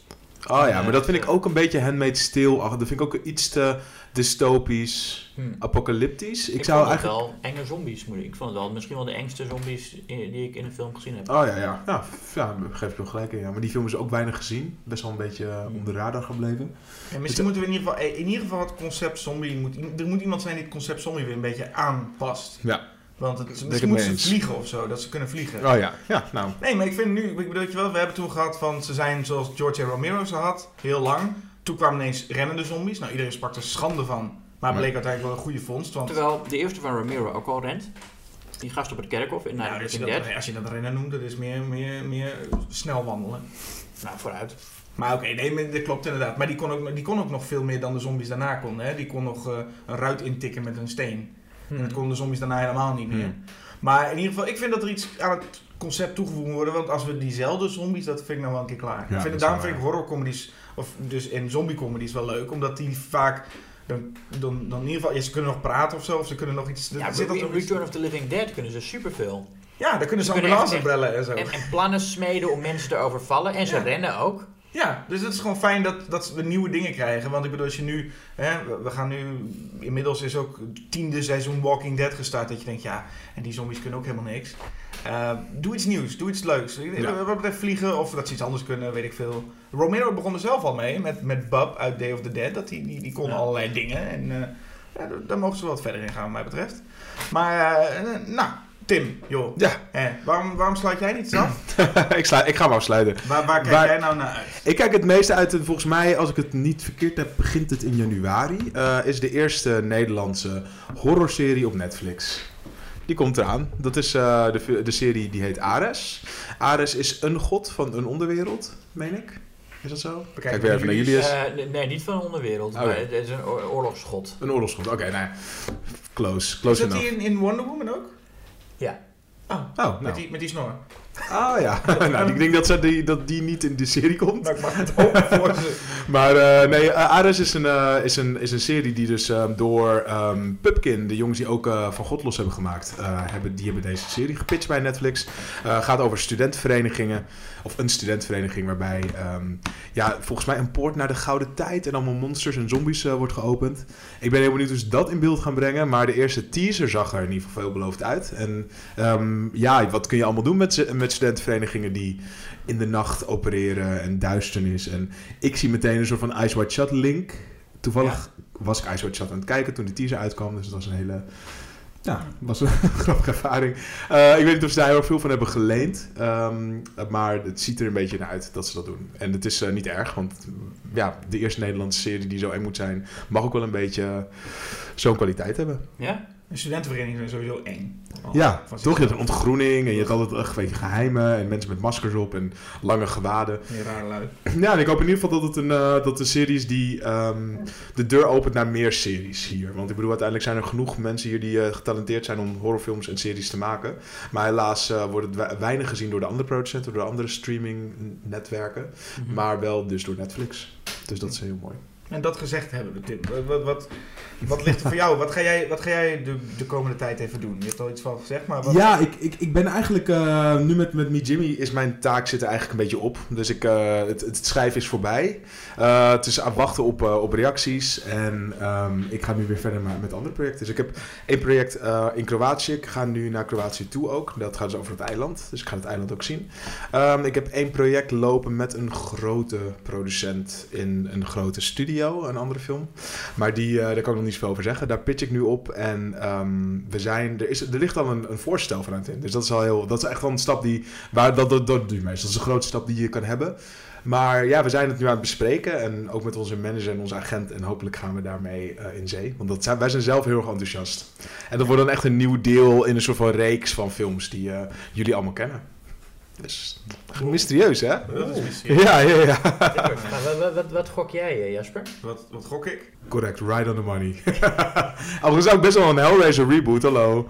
Te Nee, gek. Je kunt ook niet veel misdoen. Als je toch? Nee, dat is wel waar. Denk je, het wordt sowieso beter. Nee. Ja, ik kan het vooral, vooral niet zeggen, omdat ik gewoon bang ben dat het nog, nog niet doorgaat. Dus dat zou dan weer kut zijn dat ik dan iets heb gezegd. Nee, en dat is niet. zo. Maar zo gaat het dan wel. Nee, ik, en verder ga ik hopelijk in eind dit jaar, misschien volgend jaar er wel weer heen naar LA. Om wat, ja, weet je, het is nu voornamelijk gewoon werken, eh, dingen maken en dan, dan weer daar presenteren. Dus ik ben ook met een aantal andere mensen hier bezig in Nederland om mooie dingen daar te gaan presenteren. Maar er staat van alles te gebeuren. Is- En het duurt natuurlijk, dus die processen duren altijd heel lang. Maar Ja. er is dus een kans dat we over een jaar, twee jaar of zo, dat er gewoon meerdere Tim Ja. Films achter elkaar in de... Eigenlijk denk ik dat wel, ja. Want volgens mij gaat het inderdaad... De aanloop is heel erg lang, maar we zijn nu met, met echt verschillende dingen bezig. Dus op een gegeven moment... eh, wat ik nu hoor is dat iedereen een beetje zo in het voorjaar wil gaan draaien. Dus dat zou kunnen betekenen dat we gewoon back-to-back projecten aan het draaien zijn. Waar ik ook weer niet bij betrokken ben als schrijver. Dus ik ben alweer de volgende dingen aan het schrijven. Dus hopelijk zitten we nu gewoon op een trein die niet meer stopt. Dat zou echt heel, eh, heel fijn zijn. Ja. En dan eh, zien we gewoon wel hoe ver die trein gaat rijden. Maar je blijft aanschuiven, toch wel? Ja, Zo- tuurlijk. Als ik hier ben en jullie hebben iemand nodig om eh, even gezegd met te kletsen aan de, op de podcast, dan eh, ben ik eh, altijd beschikbaar. Ja, en de updates natuurlijk. De updates, blijf ja. je ook geven, dus dan horen we nog veel meer. Zeker, Nou, zeker. tof dat je er even weer bij was. Dankjewel. Ja, ik vond het super gezellig. Laten we het weer doen. Nou, zeker. Julius, ja, nou ja, eh, ook bedankt hè. Ja, graag gedaan. En Erik natuurlijk bedankt. En alle luisteraars bedankt. Ik zou zeggen, koop... eh, Jij ook bedankt. Oh, nou, dankjewel. Ja, ja, als je iedereen zit bedanken. dan- Ja, nee, dankjewel Julius. Wat fijn. We, we lijken Helena Rijn en Chri- Chris van Houten nu wel, hè? Dank je. Ehm, Echt de wat- Geer en Goor van de podcast Wat jullie. fijn, wat fijn. Wat, wat heb je het goed gedaan vandaag. Ja, jij ook. Hey, nou, eh hele riedeltje. Koop, koop Schok het Nieuws en kijk op de website en luister andere podcasts en video's en dat soort dingen. Dus eh, doe dat. Meer heb ik niet. Ik ook niet hoor. Top. Dan zeg ik tot de volgende keer. Doei.